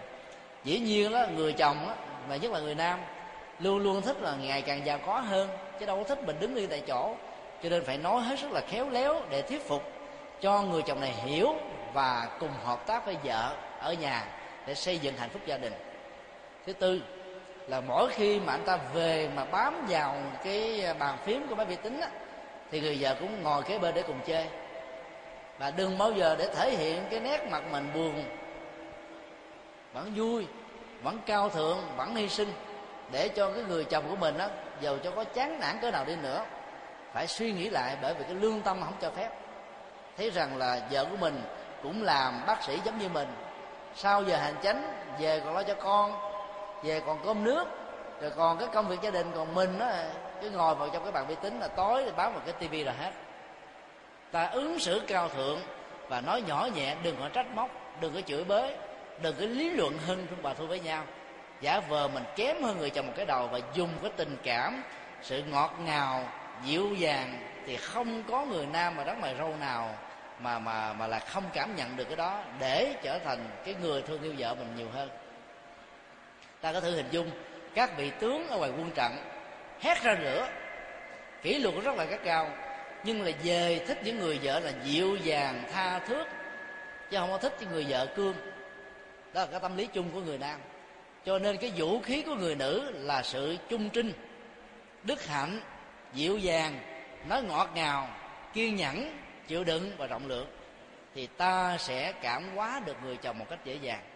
Còn sau khi nỗ lực nhiều cách rồi mà không thành công, thì còn cái chiêu cuối cùng đó là chúng ta phải tương đối hóa người chồng. Nghĩ rằng là chồng mình như thế là hết mức rồi. Có muốn hơn nữa cũng không được, để chúng ta tạm chấp nhận. Cái sự khác biệt về cá tính giữa vợ và chồng để cho cái sự mâu thuẫn nó không có mặt. Chứ còn mình đòi hỏi, chồng tôi phải thế này, vợ tôi phải thế kia, cái tiêu chuẩn phải là 10 hoặc 8 là không chấp nhận, thì ta sẽ không bao giờ sống được hạnh phúc. Như vậy, chấp nhận cái sự tương đối và tôn trọng lẫn nhau đó, nó chính là câu thần chú thứ tư của tình yêu và hạnh phúc. Đây là bốn điều mà chúng tôi à, muốn chia sẻ đến toàn thể à, quý anh chị. Và bây giờ thì à, chúng ta có một cái khoảng thời gian để trả lời những vấn đáp. Quý anh chị có thể nêu những câu hỏi, xin truyền cái micro xuống ai có những thắc mắc thì có thể đứng tại chỗ đọc lớn cái câu hỏi lên hoặc là có thể hỏi dùm người bạn của mình. Nam mô bổn sư thích ca mâu ni phật kính bạch đại đức giảng sư. À, suốt một thời gian hơn một tiếng qua tuy không dài lắm nhưng trong khoảng thời gian im lìm lắng động ấy chúng con cảm nhận được chân giá trị hạnh phúc trong tình yêu. Và ngay từ đó chúng con đã cảm nhận được giá trị phật pháp trong vấn đề phật pháp hóa xã hội. Giúp chúng con phần nào hiểu được giá trị chân thật của đạo phật, bên cạnh đó vận dụng giáo lý nhà phật để cho chúng con thể hiện được phần nào tinh thần của một con người biết sống, biết nghĩ, biết làm việc đúng theo lẽ phải. Từ đó chúng con mở rộng lòng thương yêu, chia sẻ và thể hiện được tinh thần yêu thương một cách trọn vẹn, tuyệt đối để cho chúng con sống gần nhau hơn, hiểu nhau hơn và thương nhau hơn. Trong cuộc sống đời thường của chúng con, tuy có những băn khoăn, khắc khoải, nhưng thời gian qua chúng con đều được đắm mình trong dòng pháp nhũ ấy. Chúng con cảm thấy vơi đi phần nào nỗi khổ niềm đau của mình. Kính bạch thầy, tuy nhiên là một chúng sanh như chúng con chúng con chưa tài nào hiểu hết được biển phật pháp bao la và sự sai biệt về hoàn cảnh cũng như tâm lý của chúng con có phần nào sai khác. Chính vì thế, chúng con xin đại diện cho các anh chị em nơi đây có một vài thắc mắc trong đời tư của chúng con. Ngưỡng mong thầy từ bi hoan hỷ, diễn bày để chúng con phần nào thấu đáo được những tâm tư, những khắc khoải, những gì chúng con không hiểu biết được. Và giúp chúng con cởi mở thêm để chúng con phần nào lấy đó làm phương châm trên lộ trình sống và làm việc đúng với ý nghĩa và tinh thần của một con người đầy đủ những đức tính như là một người phật tử. Kính bạch thầy, có một phật tử nam. Xin hỏi thầy rằng con có một người bạn gái chúng con đang yêu nhau. Hiện nay bạn gái của con lại không yêu con nữa mà chuyển sang yêu một người bạn trai khác con rất buồn và tuyệt vọng. Xin thầy cho con một lời khuyên để con giảm bớt nỗi khổ niềm đau ngay trong hiện tại. Kính mong thầy từ bi hoan hỷ. Rất nỗi nhớ nhung liến tuyết Thì có lẽ là mình nhận ở người đó đó, một cái gì mà mình cảm thấy rằng mình cần phải gắn bó với người đó, mà trên thực tế người đó đã gắn bó một người khác. Ở trong à, đạo phật nó có một cái quan niệm là cái gì nó cũng có cái nhân và cái duyên. Không phải chúng ta muốn mà được. Trong lúc đem lòng yêu thương mình, mà người nữ đó lại còn đem lòng thương một người bạn trai khác, thì cái việc mà vẫy tay chào với người đó là một cái điều phước báo chứ không phải là một cái nỗi buồn. Và cũng rất may trong tình huống này là người bạn gái đó mà mới ở ngay cái bước dạo đầu. Chưa đi quá sâu, quá xa ở trong tình yêu giữa hai bên. Đã vẫy tay chào cho nên đó cái thổn thức và nỗi đau của trái tim nó không đến độ đó làm cho người kia bị ngạt thở. Chứ nếu hai bên mà nó có đầm thấm với nhau rồi mà dẫn đến tình trạng như vậy đó, thì có lẽ là nó dẫn đến những cái bi đát nhiều hơn. Do đó, ta phải nghĩ rằng là bản chất của tình yêu đó, nó không phải là tất cả có lẽ là ai trong chúng ta vẫn còn nhớ những câu thơ của hàng mật tử đó? Người đi một nửa hồn tôi mất còn nửa hồn kia bỗng dậy khờ. Dưới cái nhìn của hàng mặt tử đó thì bản chất của bầu trời hạnh phúc đó, nó được đánh đồng với tình yêu. Khi mà hai trái tim nhảy cùng một nhịp đập thì tất cả niềm vui hạnh phúc được dâng trào và khi một trong hai người phải chia tay nhau vì một lý do nào đó chẳng hạn thấy cái người tình khác á, hấp dẫn hơn giàu sang hơn phú quý hơn lo lắng hơn cho nên là vẫy tay chào. Thì cái tâm hồn hạnh phúc đó nó bị vỡ ra làm đôi. Một phần nửa đó nó không còn vết tích tức là mất đi một cách một trăm phần trăm. Và nửa còn lại có cũng như không nó trở thành là bỗng dại khờ thì bởi vì chúng ta đã đánh đồng tình yêu với bản chất của hạnh phúc. Trong khi đó, theo đạo phật đó, tình yêu chỉ là một phần của hạnh phúc, mà nó thuộc về hạnh phúc giác quan. Có rất nhiều người chưa từng yêu, nhưng họ vẫn sống hạnh phúc. Có nhiều người suốt cả cuộc đời độc thân, mà vẫn có hạnh phúc. Có nhiều tu sĩ đi cả một cuộc đời dấn thân phục vụ xã hội, không hề có tình yêu, vẫn có hạnh phúc như vậy tình yêu chỉ là một phần của hạnh phúc chứ không phải là tất cả hạnh phúc. Do đó nếu như cái tình yêu giữa một người nam và một người nữ không được trọn vẹn, một trong hai người không trung thủy vẫy tay chào, hoặc là vì một lý do nào đó, do sức ép của gia đình, sức ép của người thân, sức ép của kinh tế, hay là sự mâu thuẫn khác biệt về cá tính nhiều quá, dẫn đến tình trạng một người phải vẫy tay chào với người còn lại, thì ta cũng nên hoan hỷ chấp nhận thì nhất là khi người kia đã có một cái bóng hồng hay là có một cái hình ảnh của người thứ ba. Can thiệp vào bên trong, thì giàu có ở với ta bằng thân thể vật lý, hạnh phúc vẫn không còn có mặt và không có ý nghĩa nữa. Cho nên ta phải nhanh chóng chấp nhận cái điều đó diễn ra như một sự thật và không nên nuối kéo cái hình ảnh quá khứ đó về ở trong tâm thức của mình, vì làm cho nỗi buồn, niềm đau ngày càng gia tăng ngày càng ảnh hưởng mà không hề có lợi gì cho mình. Những người sống ở trong trạng thái thất tình đó, thì bầu trời của người đó là một sự xám xịt, mất hết tương lai. Cho nên ta phải vẫy tay chào với đỡ buồn đó càng nhanh, càng sớm, càng tốt, càng hay. Trong phật giáo có một cái thuật ngữ rất là hay. Thân thể này đó, nếu nói ngắn gọn là được tạo bằng đất, nước, gió, lửa. Đứng từ góc độ y học đó, thì thân thể này được kết nối bởi mắt mũi tai chân miệng lưỡi lục phủ ngũ tạng rồi à, tế bào da xương thịt gân cốt nước mắt nước mũi nước ghèn nước máu nước mũ và nhiều cái chất tố khác nữa để tạo nên. Rồi cái đó được gọi chung là 36 yếu tố và thuật ngữ tương đương thứ hai là 36 thể trượt. Bởi vì nếu không tắm rửa một hai ngày thân thể chúng ta bị dơ. Thì khi mà bị một cái người nào bước sang ngang. Đi theo một người nào khác. Thì ta cứ hình dung là mình đang vẫy tay chào với 36 thể trượt.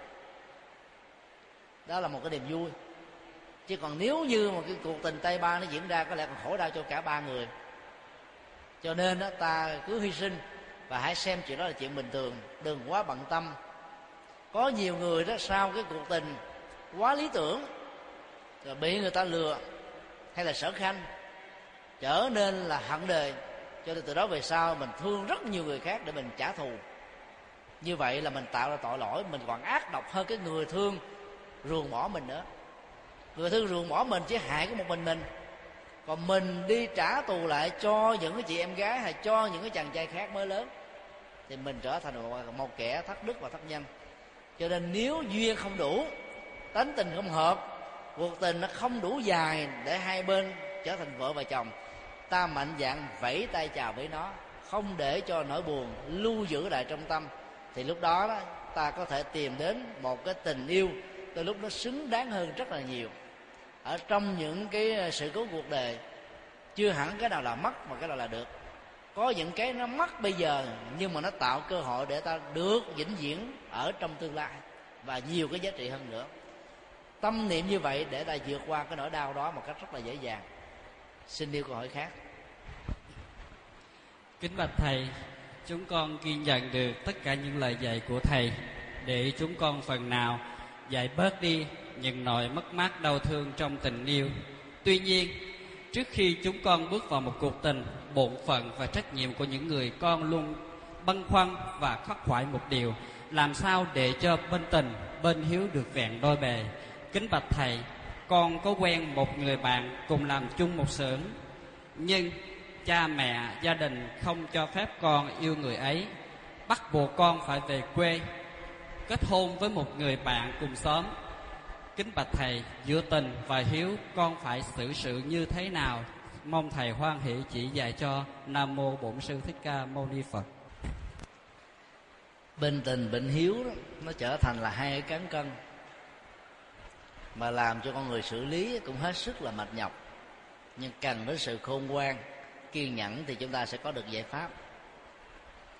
Nếu như cái người bạn tình mà mình thương á, là một người nhân từ đạo đức đàng hoàng đứng đắn phù hợp tánh tình và những cái tiêu chí để trở thành người chồng trong tương lai hay là người vợ trong tương lai được đảm bảo đó thì ta nên kiên nhẫn và phải đủ khôn ngoan để thuyết phục cha mẹ ruột của mình chấp nhận người đó như là người bạn đời trong tương lai. Cha mẹ ở trong nền văn hóa việt nam và châu á nói chung á, thường có một quan niệm là bắt con cái mình ngồi đâu phải ngồi đó, nhất là trong cái chuyện hôn nhân. Cha mẹ mình lấy cái kinh nghiệm quá khứ của mình và muốn con cái của mình đi theo cái kinh nghiệm đó, chưa chắc đã thành công cha mẹ mình có thể chấm một cái người mà xem là lý tưởng. Chứ đối với mình á, nếu nó là một sự trái ngược hoàn toàn về đời sống đạo đức, cá tính và nhiều cái tiêu chuẩn khác để tạo ra một hạnh phúc trong hôn nhân, thì ta cũng không nên vì thế mà chiều để làm hài lòng, để đảm bảo được cái được gọi là chữ hiếu đối với cha và mẹ. Và vấn đề còn lại đó là cái sự kiên nhẫn và tháo gỡ cái gút mắt ở trong tình huống này ta có thể nói với cha mẹ rằng là việc mà cưới chồng và lấy vợ đó, thì đôi vợ chồng đó sẽ trở thành là cái người sống chung với nhau mấy chục năm. Cha mẹ chỉ giúp cho con cái đó tạo thành hôn thất qua một cái lễ cưới chứ đâu có ở với cái người chồng hay người vợ đó đâu. Mỗi một người nó có một cái tiêu chí nhận định, đánh giá đâu là cái người hợp với mình, đâu là người lý tưởng cho nên nếu cái người mà mình thương đó là thật sự là người lý tưởng, thì ta không nên vì cái chữ hiếu mà bỏ đi cái phần tình.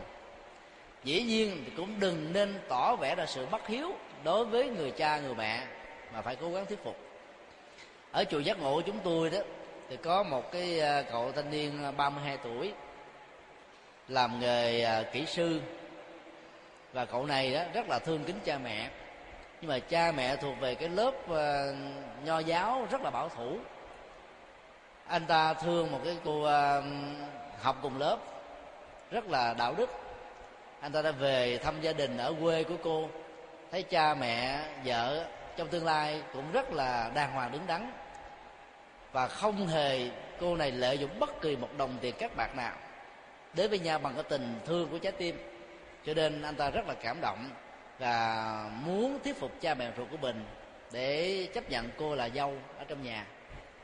Nhưng mà cái ngày tiếp xúc đầu tiên á, thì cha mẹ của anh á cảm thấy không hài lòng vì nhan sắc cô này không được đẹp.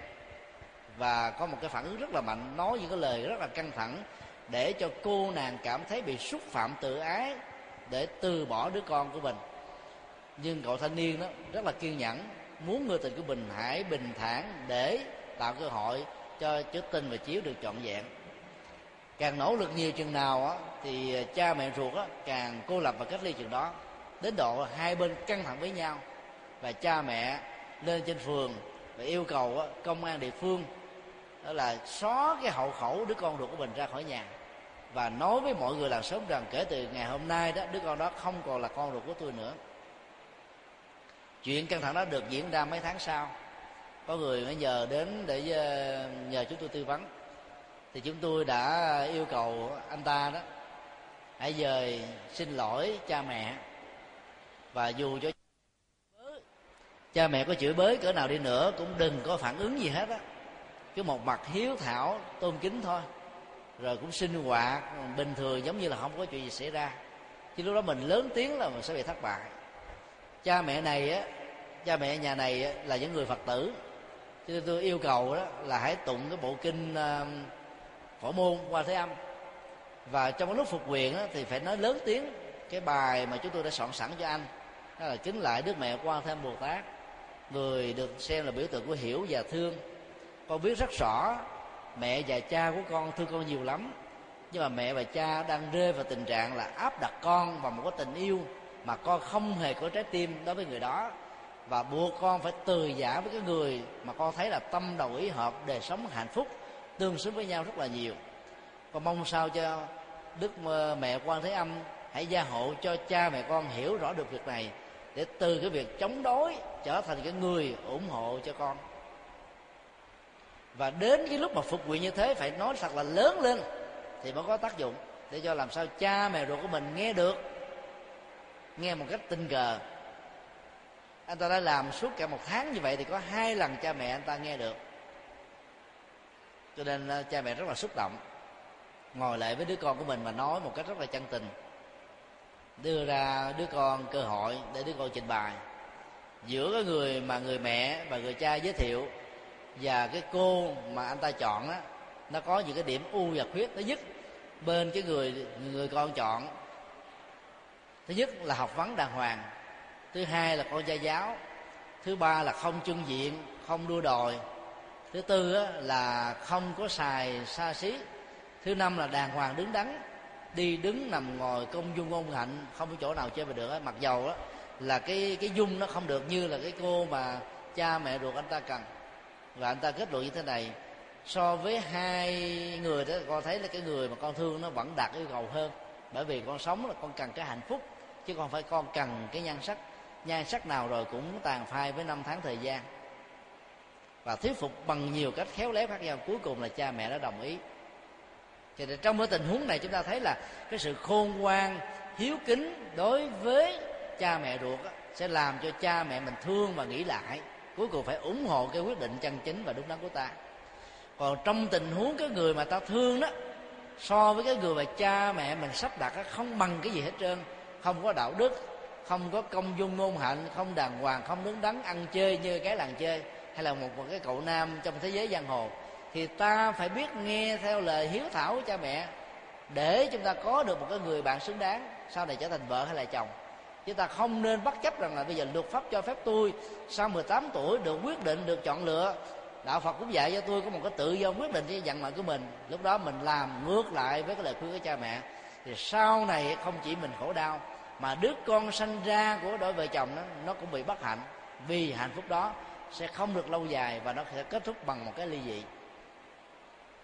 Cho nên tùy theo cái tiêu chuẩn vợ và chồng, thì ta phải xem cái lời khuyên của cha mẹ mình là đúng hay là cái sự chọn lựa của mình là đúng. Nếu lời khuyên cha mẹ là đúng thì ta phải nghe theo. Đừng ngang bướng, bất hiếu mà làm cho cha mẹ buồn cũng đừng quá gọi là hiếu kính với cha mẹ mà việc chọn lựa của cha mẹ chỉ là chủ hình thức mà ta phải bỏ đi một cái người vợ hay người chồng trong tương lai rất là lý tưởng và rất là xứng đáng. Cho nên tùy theo tình huống mà ta quyết định là để cho bên tình nặng hay là bên hiếu nặng. Còn người khôn ngoan thì giữ được cái tình mà không bị xúc phạm đến chữ hiếu thảo. Thì như vậy là tỏ uh, tỏ tường hai bên. Dạng nghĩa đôi đường nó vẫn là cái sự lựa chọn và giải pháp lý tưởng nhất. Còn nếu trong tình huống ta chọn người đứng đắn mà cha mẹ mình giận chối từ bỏ ta cũng được, thì ta cũng phải kiên nhẫn để chờ một cái cơ hội làm lành lại với cha mẹ. Và chúng tôi tin chắc rằng các anh chị sẽ thành công. Xin đi câu hỏi khác. Nam mô bổn sư thích ca mâu ni phật. Kính bạch thầy, qua những lời dạy của thầy, dầu sao đi nữa, chúng con cũng cảm thấy rất thiết thực. Bởi lẽ chúng con chưa từng được hiểu biết như vậy và qua lời dạy ấy chúng con đã tin tròn và hiếu cũng vẹn kính bạch thầy ở đây ngoài phạm trù đề tài thầy vừa giảng chúng con xin có một câu hỏi khác mang về tính tâm linh để cho chúng con phần nào hiểu thêm về sự thật của cuộc sống cũng như giáo lý Phật giáo. Kính bạch thầy, con có một người anh vừa mất. Theo quan điểm của các nhà toán học, thì con bị rơi vào tuổi tam hợp với anh ấy. Sự thật, anh ấy cũng rất thương con. Nhưng con nghe một số người xung quanh bảo rằng, người chết hay bắt những người hạp tuổi chết theo kính bạch thầy, sự thật như thế ấy có hay chăng và con phải làm gì kính mong thầy hoan hỷ chỉ dạy đó là một câu hỏi rất là hay. Liên hệ đến cái quan niệm dân gian về cái cõi sống và cái cõi chết. Trước nhất đó theo phật giáo đó thì uh, có thể nói đó phần lớn con người sau khi chết phải tiếp tục đi đào thai. Là một người nào đó tùy theo nghiệp hay là phước của mình. Các anh chị hãy tự hình dung à, cái hoa này dầu ờ, chúng tôi cố gắng để đứng, cỡ nào đi nữa nó vẫn bị nghiêng. Nửa độ hay là một phần tư độ. Nếu có một cái con dao cặt đứt ngang qua cái ờ, hoa này, thì nó sẽ bị ngã phía nào? Ngã về phía nó bị nghiêng. Ví dụ nó đang nghiêng về phía tay trái, chặt đứt nó thì nó sẽ rớt ngã về phía tay trái. Nó nghiêng về phía tay trái, chặt đứt nó nó sẽ ngã về phía tay phải. Cũng vậy trong suốt cái quá trình đời sống đó, mỗi người có một cái nghề ngoài cái nghề, con người còn có hàng chuỗi các hành động, bao gồm lời nói, ý nghĩ và việc làm. Tất cả những thứ này không mất đi sau khi con người chết. Và nó tồn tại với một dạng thức là năng lượng. Nó sẽ theo với chúng ta trong cuộc đời với cái tâm thức. Tại sao chúng ta lại tin rằng là con người chết không không mất đi, không hết? Là bởi vì trong cuộc đời có những hiện tượng thiên tài, thằng đồng hoặc là những nhà khoa học, bác học giỏi về một lĩnh vực nào đó. Không học cũng biết, học một biết một trăm, huống hồ là biết mười. Và có nhiều người học đi học lại rất nhiều là mà không biết gì cả. Bởi vì trong nhiều đời sống quá khứ, cái người mà học một biết mười cái hạt giống về kiến thức trong lĩnh vực đó, họ được gieo trồng nhiều lần rồi. Cho nên á sanh ra trong kiếp này chỉ cần có một cái chất xúc tác là những hạt giống này nó trỗi dậy thôi. Ở đây các anh chị có học tiếng anh không? Có học không? Có học tiếng anh không? Ví dụ mình học lần thứ nhất, rồi sau đó vì bận quá mình nghỉ, mấy năm sau mình học lại. Thì bây giờ mình học cái chữ how are you? Thì mình rất là dễ dàng nhớ, bởi vì nó đã từng được học lâu quá quên thôi, bây giờ nhắc lại how are you? Thì chữ how á là thế nào? Là một cái trạng ngữ hỏi thăm về sức khỏe. Du ở đây là đại từ dân sư ngôi thứ hai, chỉ cho cái người nào đang đối diện với mình có thể là người nam, người nữ, người lớn, người nhỏ, tùy theo ngữ cảnh mà mình hiểu, mà mình xưng hô. Như vậy là how are you bạn khỏe không, ba khỏe không, má khỏe không, anh khỏe không, em khỏe không, hay cháu khỏe không, tùy theo chỗ mà chúng ta hiểu. Khi mà mình đã học cái câu nói đó, và mình bỏ đi 10 năm 20 năm không không nhớ, bây giờ chỉ cần học lại là mình nhớ được liền. Còn có người học lần đầu tiên, thì có thể bị quên không nhớ bằng cái người đã từng học lần thứ nhất, lần thứ hai. Thì cũng tương tự như thế là trong cái tái sanh đó người ta không mất đi hết tất cả những hành động và phước báo người ta đã tạo. Do đó chết không phải là là mất hẳn mà nó còn tồn tại. Tồn tại với nhận thức là đi đầu thai. Thì cái người mà qua đời, nhất là người thân của ta đó, cái quan hệ tình cảm thân thương trong gia đình như thế nào? Nếu người đó vì là uất hận, vì căm thù, vì tiếc nuối tình yêu vì tiếc nuối tình thương, vì tiếc nuối gia tài sự nghiệp hay một cái ức chế tâm lý nào đó không chấp nhận cái chết diễn ra với mình là một sự thật, thì họ sẽ bị lẳng quẩn, lãng vãng ở ngay cái nhà, ở ngay cái mồ ở ngay cái ờ, cái hòm, ở ngay cái nơi mà cái chết diễn ra. Thì cũng không bao giờ có tình trạng họ bắt cái người khác thế vào cái mạng của họ, nhất là đối với những người hợp tánh, hợp tình, hợp mạng, hợp tuổi.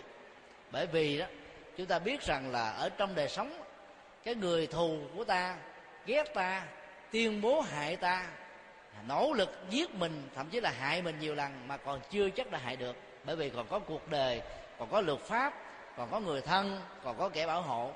Huống hồ là sau khi chết, người ta không còn có tay, chân, hình ảnh, thân thể. Lấy đâu mà cầm cái này, lấy đâu mà cầm cái kia để mà giết ta được? Do đó đó chỉ là một cái quan niệm mê tín dị đoan trong dân gian chứ không có thực. Điều thứ hai, những người chết mà chưa đi đầu thai được, như những lý do như chúng tôi vừa nêu. Nếu khi còn sống là một người anh, thương đứa em gái của mình hết mình, thì sau khi chết thì người anh đó tiếp tục thương và bảo hộ cho người em gái của mình thoát khỏi những cái tai ương và tật ách.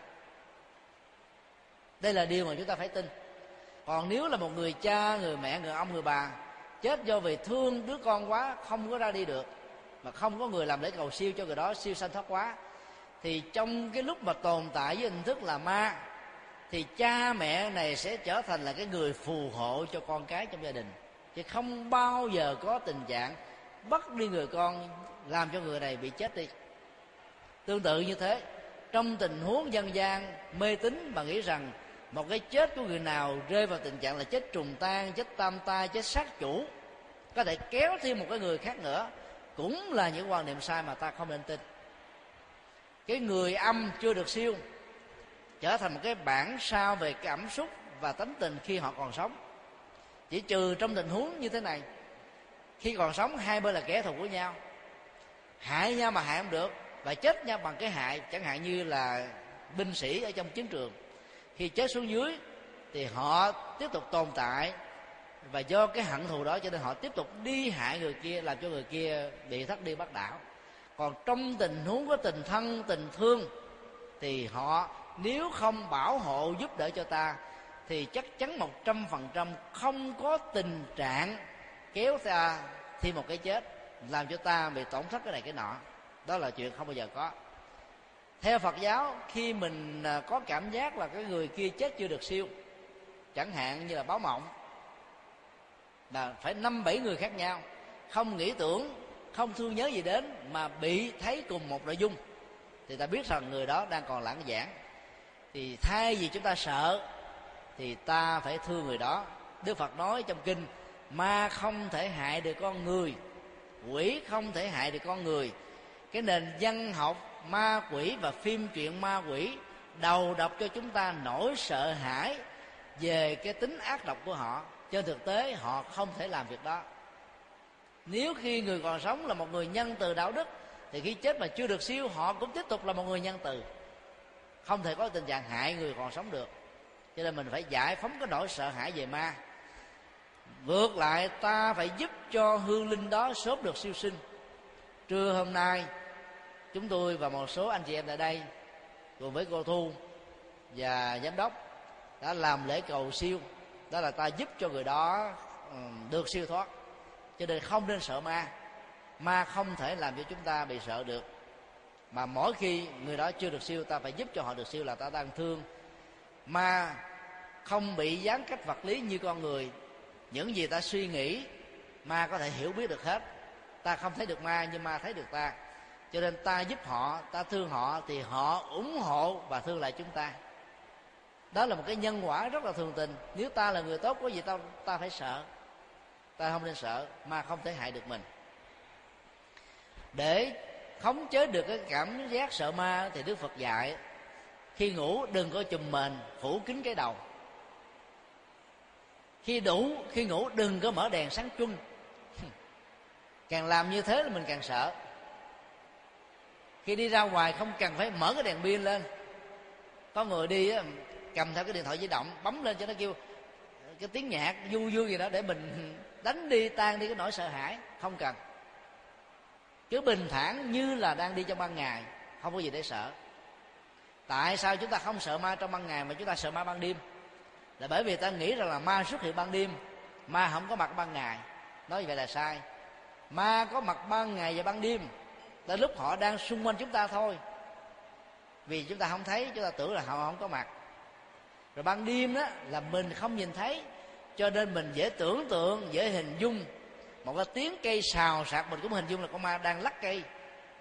Đi mà dấp nghẽ ngã té mình tưởng là con ma đang chặn một cái gì đó cho mình bị dấp ngã. Nghe cái tiếng gì đó xào sạc mình tưởng rằng là ma đang nói thầm thì, do vì cái đầu óc chúng ta phong phú quá, tưởng tượng nhiều quá cho nên là mình tự hành hại chính mình thực tế ma không thể làm được những việc đó. Do đó ngủ phải mở mắt ra mở mền khỏi cái đầu đừng có chùm đầu lại. Càng chùm đầu thì càng sợ ma. Khi ngủ nếu cái phòng à, cửa cửa, cửa cái bên ngoài đã khóa lại rồi thì ở trong cái phòng ngủ đừng có khóa cái cửa lại vì khóa cái cửa chúng ta lại có cảm giác là sợ. Cứ mở cái cửa trong phòng ngủ ra thì chúng ta không có sợ gì hết á cũng không cần phải tắt cái đèn à, tắt cái đèn đi không cần phải mở cái đèn lên. Cứ tắt cái đèn như bình thường. Bởi vì mở đèn ra đó làm cho thần kinh chúng ta nó không được thư diệu cho nên ngủ nó không ngon lành không ngon giấc. Tắt đèn hết á, thì nó trở thành cái quy luật thuận với thiên nhiên. Thì sức khỏe mà được đảm bảo trong giấc ngủ mấy tiếng đồng hồ vào ban đêm. Thì nói tóm lại là không có tình trạng hợp tuổi hay là do tình thương mà hương linh kéo theo những cái người thân người thương của mình lại càng không có tình trạng là hương linh hại hay là giết ở trong cái tình trạng với niềm tin là sát chủ, trùng tan, tam tan, hay là ly tan, vân vân. Điều đó là chuyện không bao giờ có. Do đó, ta phải thương các hương linh vì tồn tại với cảnh giới đó là một nỗi khổ niềm đau. Do đó phải thiết lễ cầu siêu để giúp cho những người như vậy được siêu sinh và thoát quá xin nêu câu hỏi thứ ba nam mô bổn sư thích ca mâu ni phật. Kính bạch thầy à, vừa qua chúng con đã phần nào hiểu được về hai thế giới âm và dương.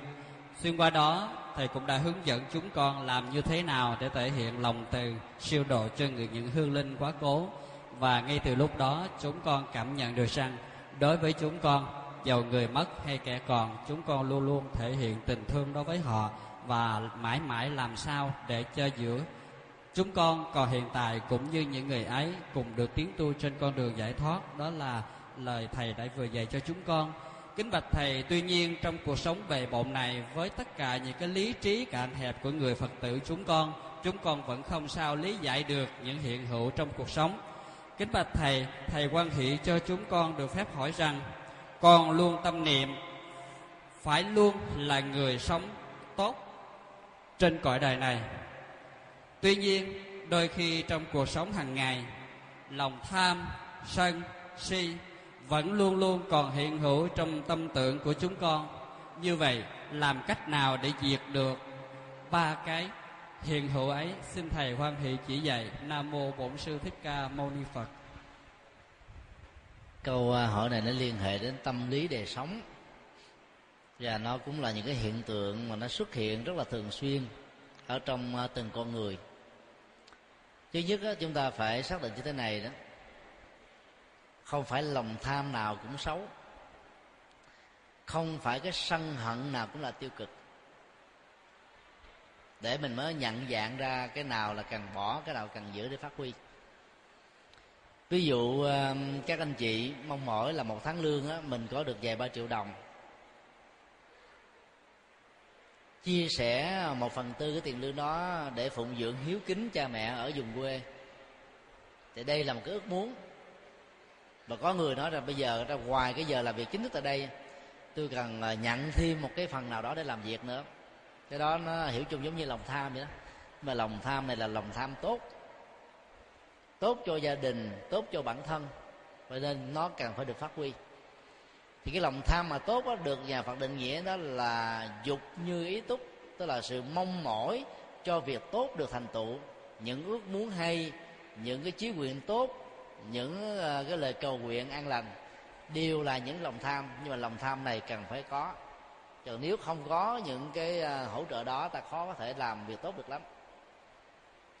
Còn cái lòng tham tiêu cực nó được định nghĩa là lòng tham đặt ở trên lợi ích vị kỷ ta có thể quên đi lợi ích của cả của xã hội và cộng đồng. Ta trở thành cái người là sống bất bình đẳng, rồi tạo ra bất công xã hội, lừa đảo, giật dọc, hay là cướp của, hoặc là mình à, qua lại với vợ người, qua lại với chồng người. Thì tất cả này nó phát xuất từ một cái lòng tham hưởng thụ đấy cho bản thân. Thì cái đó là cái xấu và đáng bị lên án. Thì trong tình huống đó đó, ta cần phải chuyển hóa thì nhà Phật mới dạy chúng ta thay đổi cái năng lượng tiêu cực của lòng tham này đó bằng cách là chúng ta thế nó bằng lòng từ bi.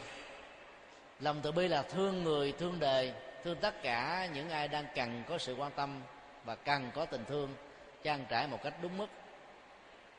Nếu chúng ta tham tiền, tham của mà trở thành là cái kẻ mà vi phạm luật pháp, thì ta nên học cái tánh đó là ban bố của tình thương chia sẻ ra. Thì hai cái này là hai cái yếu tố đó đối lập với nhau. Thay thế một cái cái cái cá tính tiêu cực bằng một cái cá tính tích cực hơn, thì cái tiêu cực đó nó sẽ được chuyển hóa một cách lâu dài.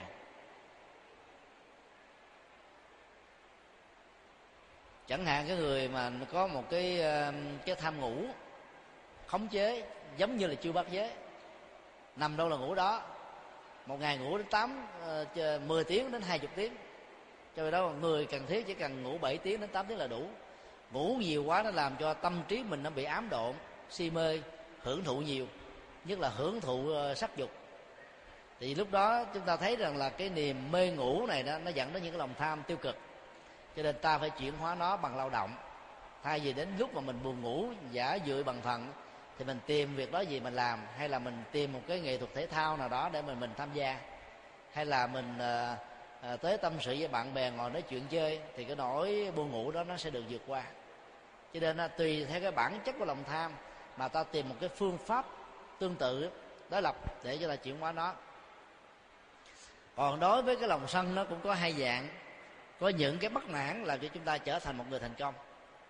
Chẳng hạn như ta nhìn thấy cái hoàn cảnh khốn đốn khổ đau gia đình của mình là nghèo khó cha mình đó là làm suốt cả ngày mà vẫn không cơm đủ no, áo đủ mặc. Em út của mình nheo nhóc không có người ờ, nâng đỡ đi đi học hành đến đây đến chốn. Cái bất mãn đó là nó thuộc về lòng sân, không hài lòng nó thuộc về lòng sân. Nhưng mà có hai cái tình huống diễn ra. Có người đó bất mãn quá rồi, cái là bất hiếu với cha mẹ mình. Đó là, ông bà sanh tôi ra, sanh anh em tôi ra mà không lo lắng gì được hết và sanh đã làm gì? Thì như vậy là ta trở thành bất hiếu, làm cho vấn đề nó trở thành nghiêm trọng hơn từ cái lòng sân nhỏ nó trở thành lòng sân lớn. Còn bây giờ ta nhìn, ta thấy trong hoàn cảnh đó, cha mẹ mình đã nỗ lực hết mình rồi mà không có thể nào giúp đỡ cho chúng ta được hết, là bởi vì cái giới hạn của phước báo, cái giới hạn của công an việc làm, thì ta phải chấp nhận. Thì thay vì quở trách bất hiếu, thì ta phải thương cha mẹ và niêm một quyết tâm. Con phải học giỏi hơn, con phải tìm cái đứng đáng hơn, con phải lao động nhiều hơn nữa để cho cha mẹ được an dưỡng tuổi già em út của con đỡ trở thành là những đứa coi cúc không có chỗ ăn học. Con sẽ chia bớt đi cái phần lao động và lương bổng của mình để giúp cho cho cho em út của mình được lên trên chốn và cũng làm giảm cho cái mối lo cho cha mẹ. Thì cũng là từ một cái sự bất mãn tức là một cái biểu hiện của lòng sân. Nhưng mà người này là nêu ra một cái quyết tâm rất là lớn để làm ra một cái sự nghiệp ở trong cuộc đời.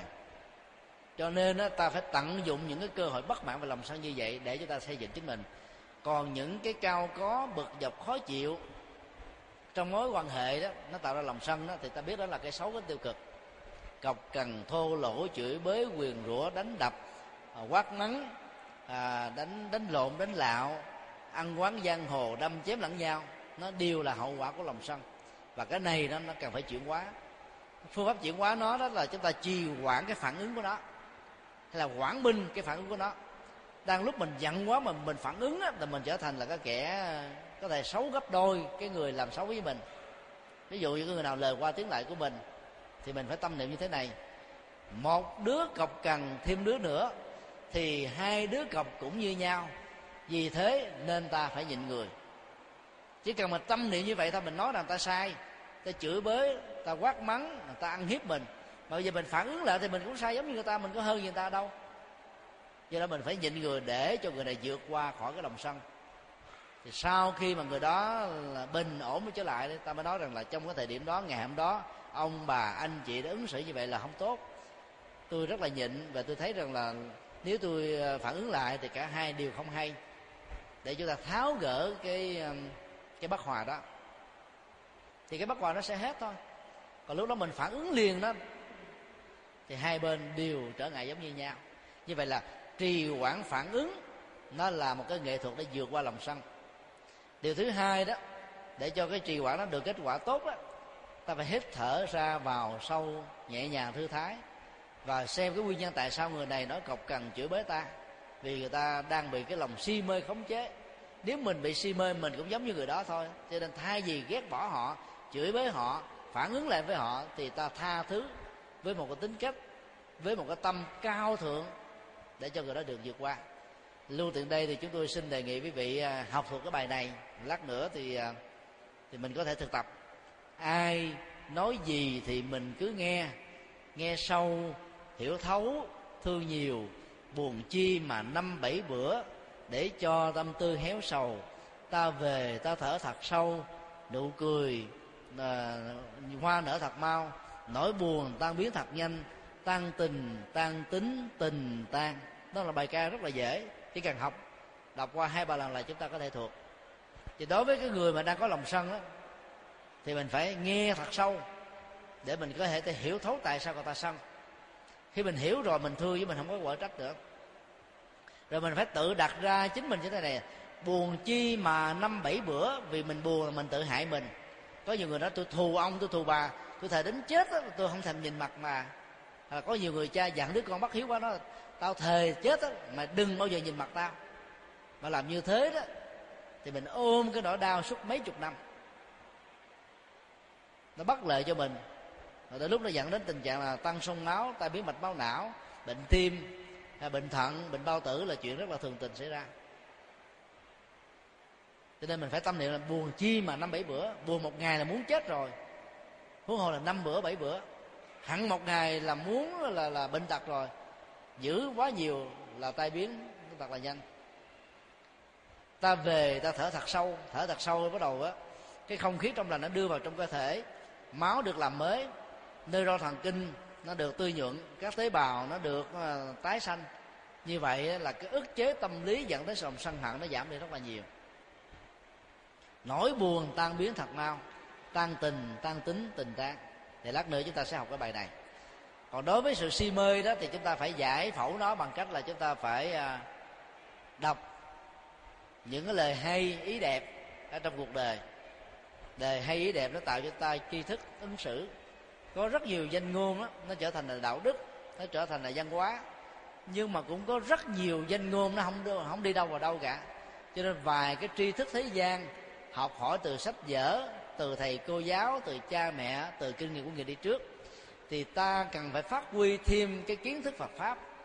Kiến thức Phật pháp nó dạy chúng ta về nhân quả, nghiệp báo, để cho mình sống đứng đắn, có trách nhiệm với bản thân mình. Không tin vào thượng lế không tin vào thần linh, không đổ thừa trời và đất. Mình quy trách nhiệm vào bản thân mình để mình làm mới cuộc đời. Thì cái loại kiến thức về nhân quả nó làm cho chúng ta sống có trí tuệ.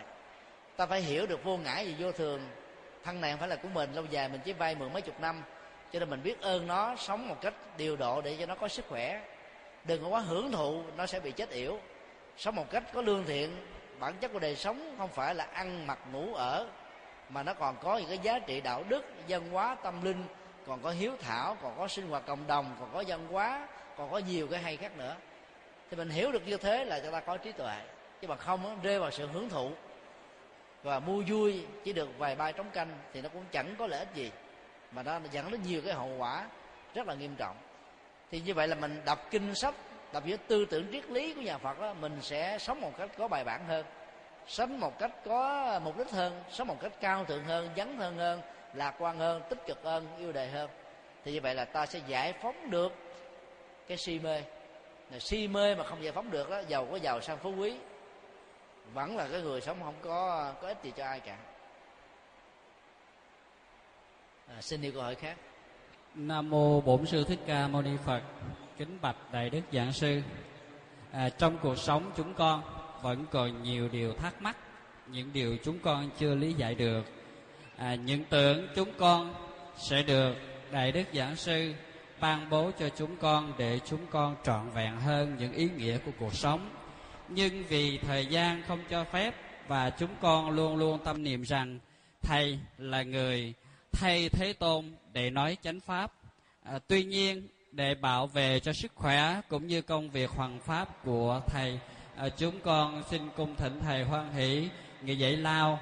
Rồi nếu độ nhân duyên chúng con thành tâm đảnh lễ kiền thỉnh thầy hoan hỷ cho chúng con thêm một lần pháp nữa để chúng con hiểu thêm được ý nghĩa của cuộc sống và như thế nào để làm tròn trách nhiệm người phật tử. Chúng con một lần nữa thành tâm đê đầu đảnh lễ tri ân công đức của thượng tọa chúc thượng tọa giảng sư được pháp thể khinh an và luôn luôn hanh thông trong mọi công tác phật sự. Nam mô bổn sư thích ca mâu ni phật. Nam mô bổn sư thích ca mâu ni phật. Kính bạch thầy con xin đại diện cho anh chị lãnh đạo trong công ty và toàn thể anh chị em cán bộ công nhân viên trong công ty. Hôm nay xin kính thưa thầy trong buổi trưa hè nắng no, nắng nóng không quản ngại đường xa thầy đã đến cùng các vị chưa tăng đã làm lễ động thổ xây dựng thánh tượng bồ tát quan âm. Trong lời cầu kinh, thầy đã cầu chư phật, chư bồ tát đã phù hộ cho anh em chúng con. Được nhiều hạnh phúc, được nhiều may mắn, và đồng thời được cũng tai qua nạn khỏi. Trong những người mất mát đi, thì qua kinh cầu siêu, thầy cũng đã cầu mong cho những vong linh mau được siêu thoát. Chúng con cũng đã đận nhận được một số món quà từ thầy đưa tới băng đĩa, sâu chuỗi và kinh là những cái tài sản quý báu mà anh em chúng con sẽ ghi nhận và sẽ quán học và sống là trong cái cuộc sống và làm việc hàng ngày. Kính thưa thầy, trong cuộc sống hàng ngày, có nhiều cái công việc làm nó làm cho con người ta thật sự là mệt mỏi. Trong công việc, chỉ có tình yêu, chỉ có tình yêu gia đình, tình yêu thương đồng đội, đồng nghiệp và hạnh phúc nó giúp cho cuộc sống mang lại nhiều ý nghĩa hơn. Trong những năm qua, có nhiều cái cái trắc trở do không hiểu được cách giải quyết. Thế cho nên nhiều anh chị em đã giải quyết những việc không được hay lắm, làm cho bản thân mình không được tội nguyện, đồng thời gây khổ cho người khác. Thầy đã mang cái tình yêu giáo lý của nhà phật đến để hoằng pháp hướng dẫn cho anh em chúng con. Không có gì quý báu hơn bằng con tin đây là những cái bài học kinh nghiệm và những anh em chị em chúng con, nhất là giới trẻ, hiểu được như vậy, chắc chắn rằng mai đây sẽ có một cuộc sống lạc quan hơn, yêu đời hơn và hạnh phúc hơn. Con tin rằng trong sau buổi này thì cái việc ứng xử giữa mọi người trong công ty với nhau nó nhẹ nhàng hơn và cảm thấy nó đầm ấm hơn nhiều. Và không mong gì hơn, chúng con xin chân thành biết ơn thầy và cũng xin cầu chúc thầy và quý vị chư tăng được dồi dào sức khỏe tu hành tinh tấn và trên đường hoàng pháp đã có thể giúp đỡ cho mọi người chúng sanh có thể sống an lành. Và hơn không mong gì hơn một dịp nào đó thì chúng con cũng được mong thầy và quý vị viếng thăm và tiếp tục giáo huấn cho chúng con nhiều hơn nữa. Xin cảm ơn thầy. Nam mô bổn sư thích ca mâu ni phật. À, trước nhất à, chân thành cảm ơn ba lãnh đạo của công ty tăng thành đã tạo một cái điều kiện thuận lợi cho cái buổi sinh hoạt ngày hôm nay rất có ý nghĩa được diễn ra.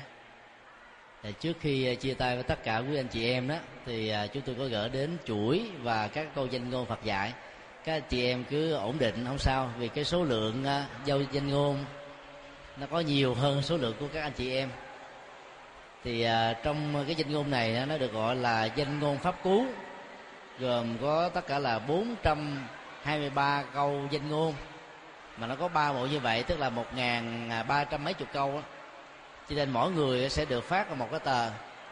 Cái tờ này thì nó còn có hai mặt. Một mặt là hình ảnh phật mặt thứ hai là một cái câu danh ngôn. Và nó là một cái triết lý rất là sâu sắc. À, hy vọng rằng là cái danh ngôn đó nó sẽ mang lại niềm vui cho chúng ta. Và hình phật thì sẽ bảo hộ cho mình được bình an gia đình được à, an vui hạnh phúc. Công an việc làm nó được thuận lợi và tất cả môi trường xung quanh nó cũng được à, à, được thuận hòa và hạnh phúc. À, kính chúc tất cả à, các anh chị công nhân viên tại đây à, những năm tháng làm việc tại đây luôn luôn được sở nguyện tùy tâm kiết tường như ý và xin hẹn gặp lại quý vị ở trong một cái dịp thuận lợi khác. À, kính chúc và kính chào tất cả quý vị. Nam mô quan hỷ tạng bồ tát ma ha tát.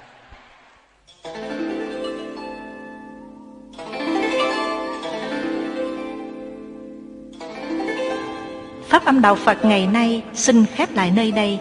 Quý vị muốn thỉnh hoặc ấn tống các đĩa CD về Đại Tạng Kinh Việt Nam, các kinh sách do Thầy Nhật Từ biên soạn, các bài pháp thoại, các đĩa CD về âm nhạc Phật giáo, cũng như muốn đóng góp vào các hoạt động từ thiện của Đạo Phật ngày nay, xin liên lạc theo địa chỉ Công ty trách nhiệm hữu hạn Đạo Phật ngày nay, Chùa Giác Ngộ, số 92, đường Nguyễn Chí Thanh, phường 3, quận 10, thành phố Hồ Chí Minh, Việt Nam.